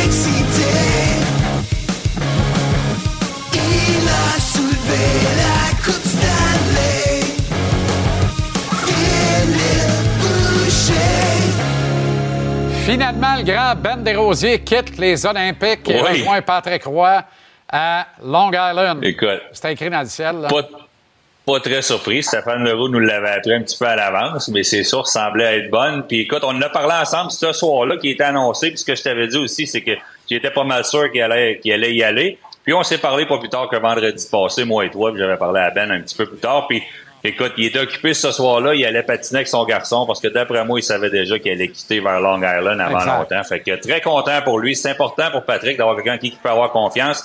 Comme je te disais la semaine passée, quelqu'un que qui dira pas oui tout le temps, qui sera pas toujours d'accord avec toi, mais qui va te faire avancer, qui voit les mêmes choses que toi, qui sait ce que tu cherches dans le tape, qui sait ce que tu cherches chez tes joueurs, dans ton avantage numérique, dans ton désavantage numérique. Très heureux pour Benoît. C'est moi qui l'avais emmené à Québec à titre d'assistant-entraîneur. Serge Beausoleil a reconnu son grand talent, l'a emmené comme entraîneur-chef euh, avec les Olympiques. Puis Serge va devoir retourner derrière le banc. Je pense pas qu'il soit si déçu que ça. Je pense dans l'âme, non. Serge Beausoleil, c'est un entraîneur, là, mais très, très content pour Ben Desrosiers. Puis il va vraiment aider Patrick Roy avec Long Island. Là, on sent que Patrick veut lentement mais sûrement imposer sa, Ouais. sa loi là, derrière le banc des Highlanders. Ouais. Travailler avec des gens à qui il a confiance puis tout ça. Est-ce qu'il pourrait ajouter Ouais. un autre Benoît, Grou, celui-là, avant longtemps? Verrais-tu ça d'un bon oeil? Euh, ben, tout le monde aime tout. Benoît Groux, c'est un gars qui mérite une chance, mérite d'être dans la Ligue nationale, est capable d'être là. Ça n'a pas marché pour lui en tant qu'entraîneur-chef. Alors, je pense qu'en tant qu'assistant-entraîneur, ça serait le premier pas vers peut-être être un, entraîneur en chef dans la Ligue nationale. Je serais pas surpris, mais on sait pas. Avec Lou le Moriello, assurément qu'on a promis à Patrick qu'il pouvait amener une de, un de ses gars. On va, on va prendre le temps, on va le faire, on va amener ton homme. On a des gars en qui on a confiance, apprend à les connaître, puis on verra après. Alors, on peut suivre, on, on verra pour la suite des choses pour Benoît Gros. Il y a plus, il y a de plus en plus d'entraîneurs québécois dans la Ligue nationale. C'est le fun de voir que ces entraîneurs-là en chef euh, décident d'emmener des gars de chez nous. Là. Absolument. C'est important, en fait. C'est névralgique. Ouais. Euh, on a parlé de Juraj Slavkovski hier. pourrait perdre les deux membres Ouais. de son trio à la date limite des transactions, Sean. Monahan et Yoel Armia. Tabarouette, on va le faire jouer avec qui? Parce que Jake Evans, on voit des belles flémèches, des belles étincelles. On aime beaucoup Jake Evans, toi comme moi. Il y a deux points dans les 16 Ouais. dernières games, pareil. Là. Écoute, je sais pas si on a assez de temps. T'as-tu le goût de jouer au DG avec moi? C'est, Ah ouais, le DG ou c'est l'assistant DG? Euh, toi, t'es le DG, moi, je suis l'assistant. Bon, ben, parce que Autrement moi, dit, le toi, DG, t'es le ministre, moi, je suis le sous-ministre. Fait que dans le fond, c'est moi qui décide. Bon, ben, il y a l'avocat du diable. ben, moi, moi, je garde les deux vétérans. Moi, je garde un Mia et Monahan. Je sais pas si c'est un problème avec ça, parce que qu'est-ce que je veux voir? là? Je veux voir mes joueurs grandir dans un encadrement où qu'on fait bien les choses, qu'on a des gars professionnels. Monahan, c'est le meilleur joueur du Canadien, le plus professionnel qu'on a présentement. C'est un des meilleurs joueurs pour le Canadien. Est-ce qu'on va être capable de le signer? Je le sais pas. Moi, on l'a déjà, moi, mon offre, 5, 5 x 5, c'est parti 25 millions pour 5 ans. Si tu signes en bas de la feuille, Sean, je te garde pour longtemps. Puis Joel Armia, présentement, joue du très bon hockey et permet à un jeune gars comme Slavkowski de performer, de pouvoir se sentir à l'aise sur la glace. Parce que si on regroupe nos trois joueurs, si on échange ces deux vétérans-là, on met Slavkowski sur le premier trio, on les expose énormément. Alors, vu que tu es mon assistant DG, je sais pas ce que tu en penses, mais moi, c'est ce que je ferais, à moins qu'on soit capable d'entrer un joueur d'avant de premier plan pour un de ces deux gars-là. Eh bien, euh, patron, avant que je ne prenne euh, ma petite cause-là de mon double, mon demi-poulet, deux sauces. Ouais, la Ligue nationale, Tellement bon, d'accord avec toi, avec Sean. Monahan. Dans le cas d'Armia, Ouais. moi, tant qu'à moi, s'il y a une offre moindrement raisonnable, il est parti, n'en parlons plus. Rappelle un jeune, donne une expérience à quelqu'un d'autre. Mais il faut que tu sortes quelques vétérans, mais je suis d'accord avec toi, il faut qu'on garde, euh, patron, il faut qu'on garde Monahan. Il faut qu'on sorte l'autre. Bon, ben, on, va bou- on va bouger Armia. Je te laisse trouver la solution pour euh, Monahan, s'il vous plaît, parce que moi aussi, je veux le garder. Ben, tu l'as, la solution. Moi, tant qu'à moi, si Monahan refuse 25 Ouais. pour 5, comprends plus rien. Qui aille tester le marché cet été, tu le laisses Ouais. aller. Tu le laisses aller. Mais je, suis con- je qu'on a, on a fait nos devoirs du côté du Canadien, même lui, Monahan, de son côté. Mais à jouer avec là ils vont avoir une bonne offre. Mais si on n'amène pas un joueur, un joueur important, un joueur qui peut aider New York, tu sais, t'as Dak et New York qui ne joue pas présentement. Joshua Roy, on l'aime tout, mais il n'est pas prêt pour la Ligue nationale. Pour la fin de la saison, tu dois d'épauler tes bons jeunes joueurs à l'offensive autant qu'en défensive. Tu dois te donner un spectacle à tes partisans aussi. Ouais, puis là, on dirait que dans donner le spectacle, il a formé les jeunes. Puis le meilleur moyen qu'on a trouvé de le faire, c'est veiller le plus tard possible à Laval. On aura l'occasion d'y revenir. Merci, le grand. À demain.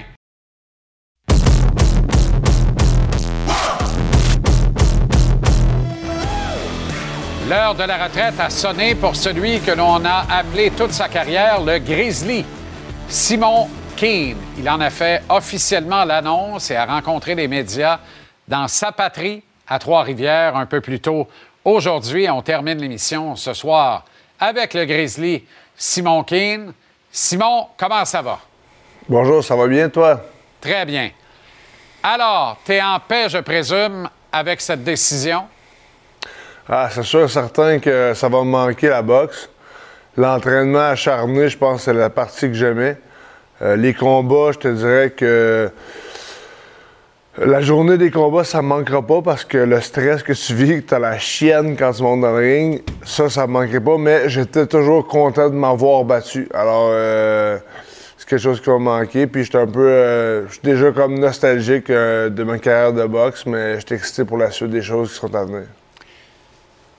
Est-ce que pour toi, parce que tous les boxeurs ou les combattants de MMA le disent, il faut composer avec la peur au quotidien, mais particulièrement les jours de combat? Tu viens de le dire avec beaucoup de, propos et de, transparence. Euh, Est-ce que tu as essayé de dompter cette peur-là, de vaincre cette peur-là le jour des combats? Ah, c'est sûr que j'ai essayé, mais cette peur-là, c'est ça qui te stimule. La fois que j'ai pas eu peur, c'était contre Dylan Carman, puis je me suis fait knocker. Euh, J'avais peur même à l'entraînement, quand je mettais les gants. Pas autant qu'une journée de combat, mais même à l'entraînement, lorsque je mettais les gants contre un adversaire, qu'il soit bon ou mauvais, euh, mauvais, ou moins bon, euh, j'avais toujours un stress, toujours une peur qui, qui m'habitait. Puis c'est cette énergie-là qui fait que, que tu vas performer, en fait. On voit euh, ces images de ce premier de deux combats contre Dylan Carmen. Euh, Simon, est-ce qu'on peut parler en rétrospective d'une erreur de parcours, une mauvaise journée au bureau, tellement il était même pas sur le même ring que toi dans le combat revanche? Tu on regarde ça et on se dit, ouais, c'est une de ces deux défaites en carrière. On parlera de l'autre un peu plus tard. Mais en même temps, on peut convenir d'un d'un accident de parcours, non? Est-ce que tu conviens de ça ou pour toi, tu assumes complètement cette défaite-là? Non, on on qu'est-ce qui a fait mal dans cette défaite-là, c'est que j'ai perdu une personne qui était moins bonne que moi. Puis c'était, on peut comparer ça à un animal qui est blessé dans un coin. Il va te snapper à première occasion. C'est un peu ça qu'il a fait. À un moment donné, euh, j'ai accroché, puis euh, j'ai relâché comme, en sparring, j'ai relâché amicalement. Il m'a passé un coup, pac, puis il m'a eu. Et j'avais pas le couteau entre les dents comme je devais avoir. Simon, tu as officialisé ta décision aujourd'hui. Ça veut dire que tu ne l'as pas pris hier. Ça date de quand la décision finale de dire OK, j'accroche mes gants? Ben, tu sais, mon entraîneur, Jimmy Boisvert, il me disait souvent, Simon, on pense qu'à 35 ans, c'est pas mal. C'est un poids lourd, on va exceller de 30 à 35 ans. C'est nos, nos meilleurs moments. Qu'on est au pic de notre euh, capacité physique. Après ça, tu vas commencer à régresser. Je pense que euh, 35 ans, ça va être le temps de penser à la retraite. Puis, euh, ben, la pandémie m'a fait mal, on va t'avouer, que depuis une couple d'années, euh, euh, ça stagne pas mal sur place, mes affaires. Puis je savais que la prochaine défaite, ben, j'allais redescendre dans le classement. J'ai plus rien à gagner, à continuer. Donc, euh, je pense que pour moi, c'est le temps vraiment de, de me retirer. Est-ce que Jimmy a été euh, ton principal confident ou collaborateur ou complice dans cette décision-là? Est-ce que tu as pris la décision tout seul ultimement? Est-ce que tu as aussi consulté Camille Stéphane, qui est un promoteur fidèle pour toi quand même? Oui, écoute, euh, euh, Camille Stéphane, c'était vraiment un charme de travailler avec lui, puis Eye of the Tiger. Euh, Jimmy Boisvert, en fait, j'y ai pas reparlé depuis euh, beaucoup d'années, depuis que je suis parti. Fait que non, mais, mais genre, c'est pas, pas l'âge vraiment, le 35 ans, ou le 34 ou le 36 ans. C'est juste que là, euh, j'avais une défaite, j'ai plus rien à grailler dans le sens que je viens de débouler dans le classement. Puis comme je dis souvent, l'objectif ultime d'un boxeur ou d'un athlète professionnel, c'est de faire de l'argent avant tout d'être champion du monde ou de gagner la Coupe Stanley, c'est d'arriver à faire de l'argent, d'assurer son avenir. Puis ce shot-là, ben, je l'ai pas. Je l'aurais pas. Peut-être que je pourrais l'avoir si je continuais, mais les chances sont minces. Fait plutôt que je commence euh, dans le marché du travail, on peut voir ma compagnie, mon autre compagnie ici, que j'ai préparé mon après plutôt que je vais m'impliquer là-dedans, plus que ma, compagnie va, fleurir, on va grandir. Puis euh, je pense que je pense que le meilleur mot à faire, c'est de commencer tout de suite. Sauf erreur, euh, tu as fait quand même la meilleure bourse de ta carrière à Riyad, en Arabie Saoudite, lors de ton dernier combat. Sauf erreur, là? Oui, euh, oui, de loin. De loin, c'est ça.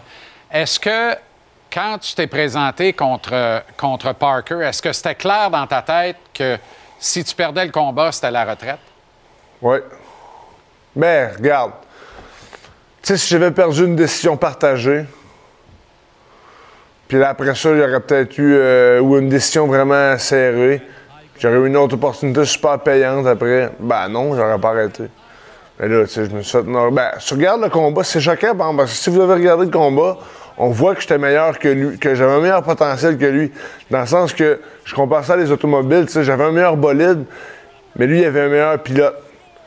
Puis avoir été bien encadré, jeune, comme des coachs que j'avais en dernier, Jesse Thompson, Sean Clinton, mon, médecin euh, Maxime Lamirante, puis l'équipe non active.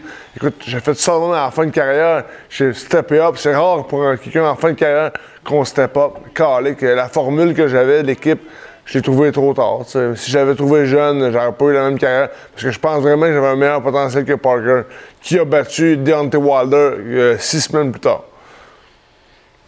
j'entends ça, puis je me dis, euh, comment tu fais pour être en paix avec la décision? Parce que j'entends le discours d'un gars, puis c'est pas rare que des poids lourds se battent en haut de 35 ans. On s'en va à 40 ans facile maintenant euh, dans la boxe avec la qualité des entraîneurs et des entraînements, puis tout ça. Euh, comment pas penser que ça va te gratter partout dans six mois, un an?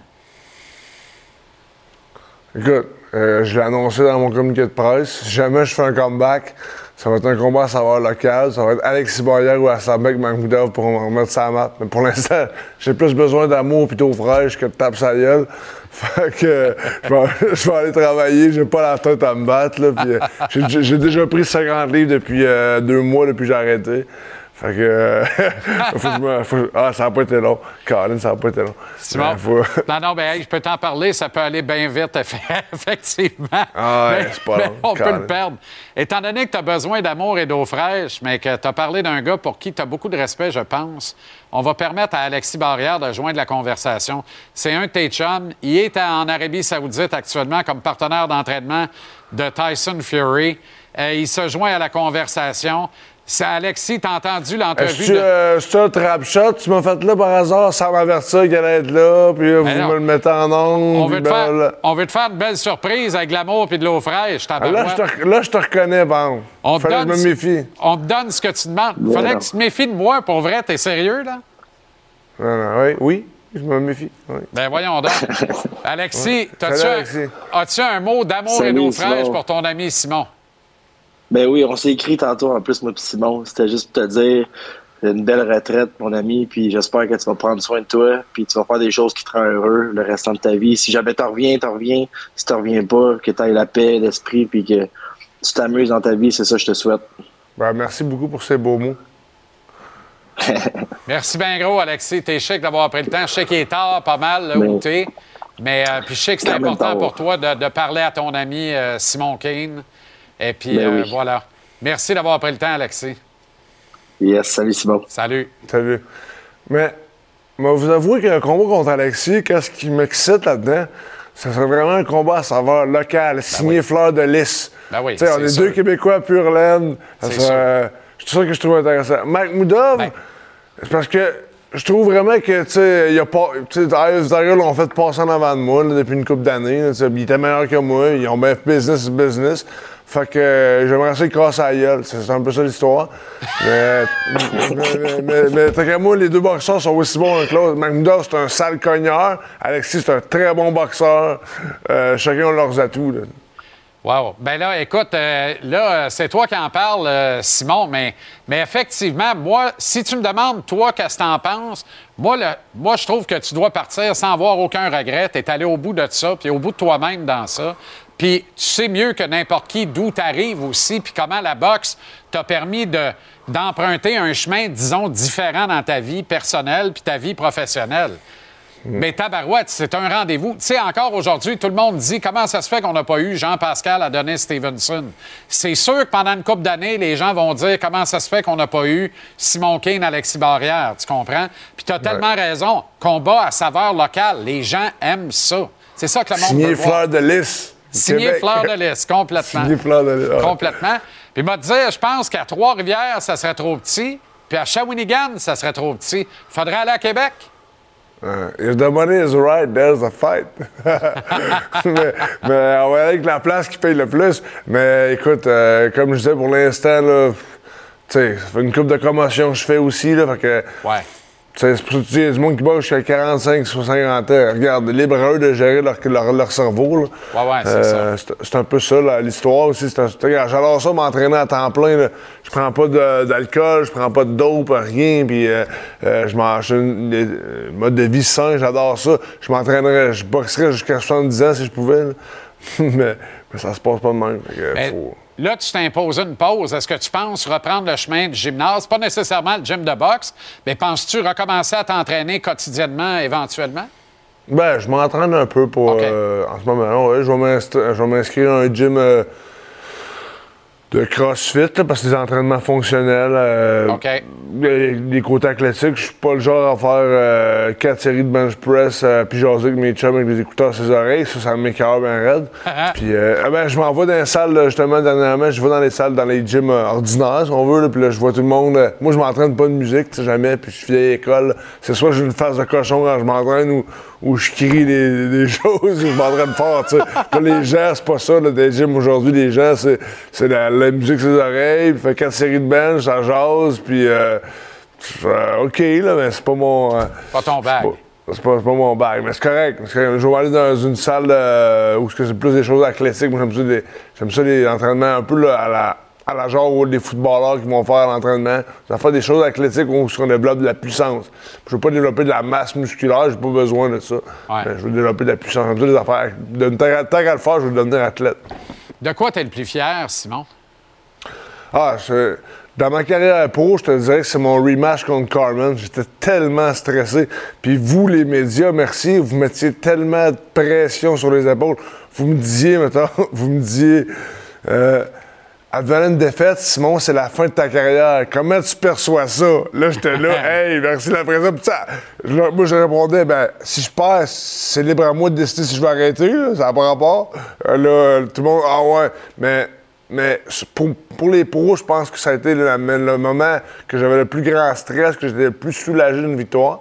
Puis, au, somme tout, dans ma carrière, le meilleur moment, je pense, ça a été euh, ma victoire aux Olympiques euh, contre Tony Yoka. Vraiment, ça, c'est. D'ailleurs, euh, tu sais, les deux personnes que j'ai affrontées aux Olympiques, à part peut-être Parker, j'ai jamais affronté des personnes de ce calibre-là chez les pros. là. À part Parker, maintenant. Parce que vraiment. Vraiment, vraiment euh, aux Olympiques. Puis euh, j'ai fini 14-14. Je perdais le premier round par beaucoup. Je me suis motivé dans le coin. Je suis revenu, j'ai gagné. Fait que vraiment, ce combat-là, ça a été vraiment. euh, mm, vraiment, c'est le moment que je suis le plus fier de ma carrière. Je regarde euh, ton T-shirt, toiture Simon Kane, fort depuis 1989. Mais 89, c'est ton année de naissance? Oui, exact. OK, c'est ça. J'étais là, t'as-tu acheté la compagnie de quelqu'un puis tu as mis ton nom dessus? Je le sais, je comprenais pas, là. Mais c'est ça, c'est ton année de naissance. Je comprends le concept. Je comprends le concept. Fait que, tu fais, fait que là, pour les gens à l'écoute qui ont besoin d'une toiture, là, en Mauricie ou ailleurs, tu fais toutes les sortes de toitures ou tu as une spécialité? Non, non, ça va être la toiture de Bardeau, parce que, écoute, euh, je suis pas équipé pour euh, faire les toitures élastomères, mais ma spécialité, c'est dans l'élastomère aussi. Ah oui? J'ai fait beaucoup de Bardeau, ouais, j'ai fait beaucoup de Bardeau, j'ai fait beaucoup d'élastomère. J'ai fait plus d'élastomère à la fin. Mais sur du gros commercial, pas sur du résidentiel, sinon tu par la manche. Toi, sur le Bardeau, j'en ai fait en masse aussi. Fait que euh, c'est mon domaine, je suis couvreur de métier. Fait que c'est un métier qui se reflète à la boxe, hard work. Euh, c'est vraiment, vraiment tough. Puis j'ai une compagnie de J-Proc aussi de, euh, avec finition système intérieur, Albert Acoustique. Fait que je m'en vais me pencher là-dessus pendant l'hiver. Puis j'étais à l'école, ma licence RBQ, fait que j'étais en règle et tout. Merveilleux. Mm. Simon? Ah, c'est bien, bien seté l'après-carrière. Formidable. Merci d'avoir pris le temps. Et euh, là, c'est l'après-carrière. Puis s'il y a un retour, on va le savourer avec euh, plaisir. Euh, il y a quelque chose qui me dit que c'est pas impossible, mais Money Talk, tu l'as bien dit. Mais pour un combat comme ça, je pense que ça manquerait pas d'investisseurs et d'investissements. Merci d'avoir pris le temps. Profite bien entre-temps. C'est bien parti, visiblement. Bon succès en affaires, hors du ring. Puis à une prochaine. Merci à vous. Salut. Alors voilà comment on a vu votre mardi ici à JC. Je pense pas qu'on l'a trappé finalement. Là. Je sais pas, là. Je pense pas. Les Blue Jackets de Columbus et Pascal Vincent sont les visiteurs des Blues à Saint-Louis. C'est le premier de deux matchs qu'on vous présente ce soir. Il sera suivi du duel entre Yann Gourde et le Kraken de Seattle à San Jose contre les Sharks. Il y a deux matchs au programme dans la Ligue nationale ce soir. Les deux sont ici à TVA Sport. Récupérez JC où vous voulez, quand vous voulez.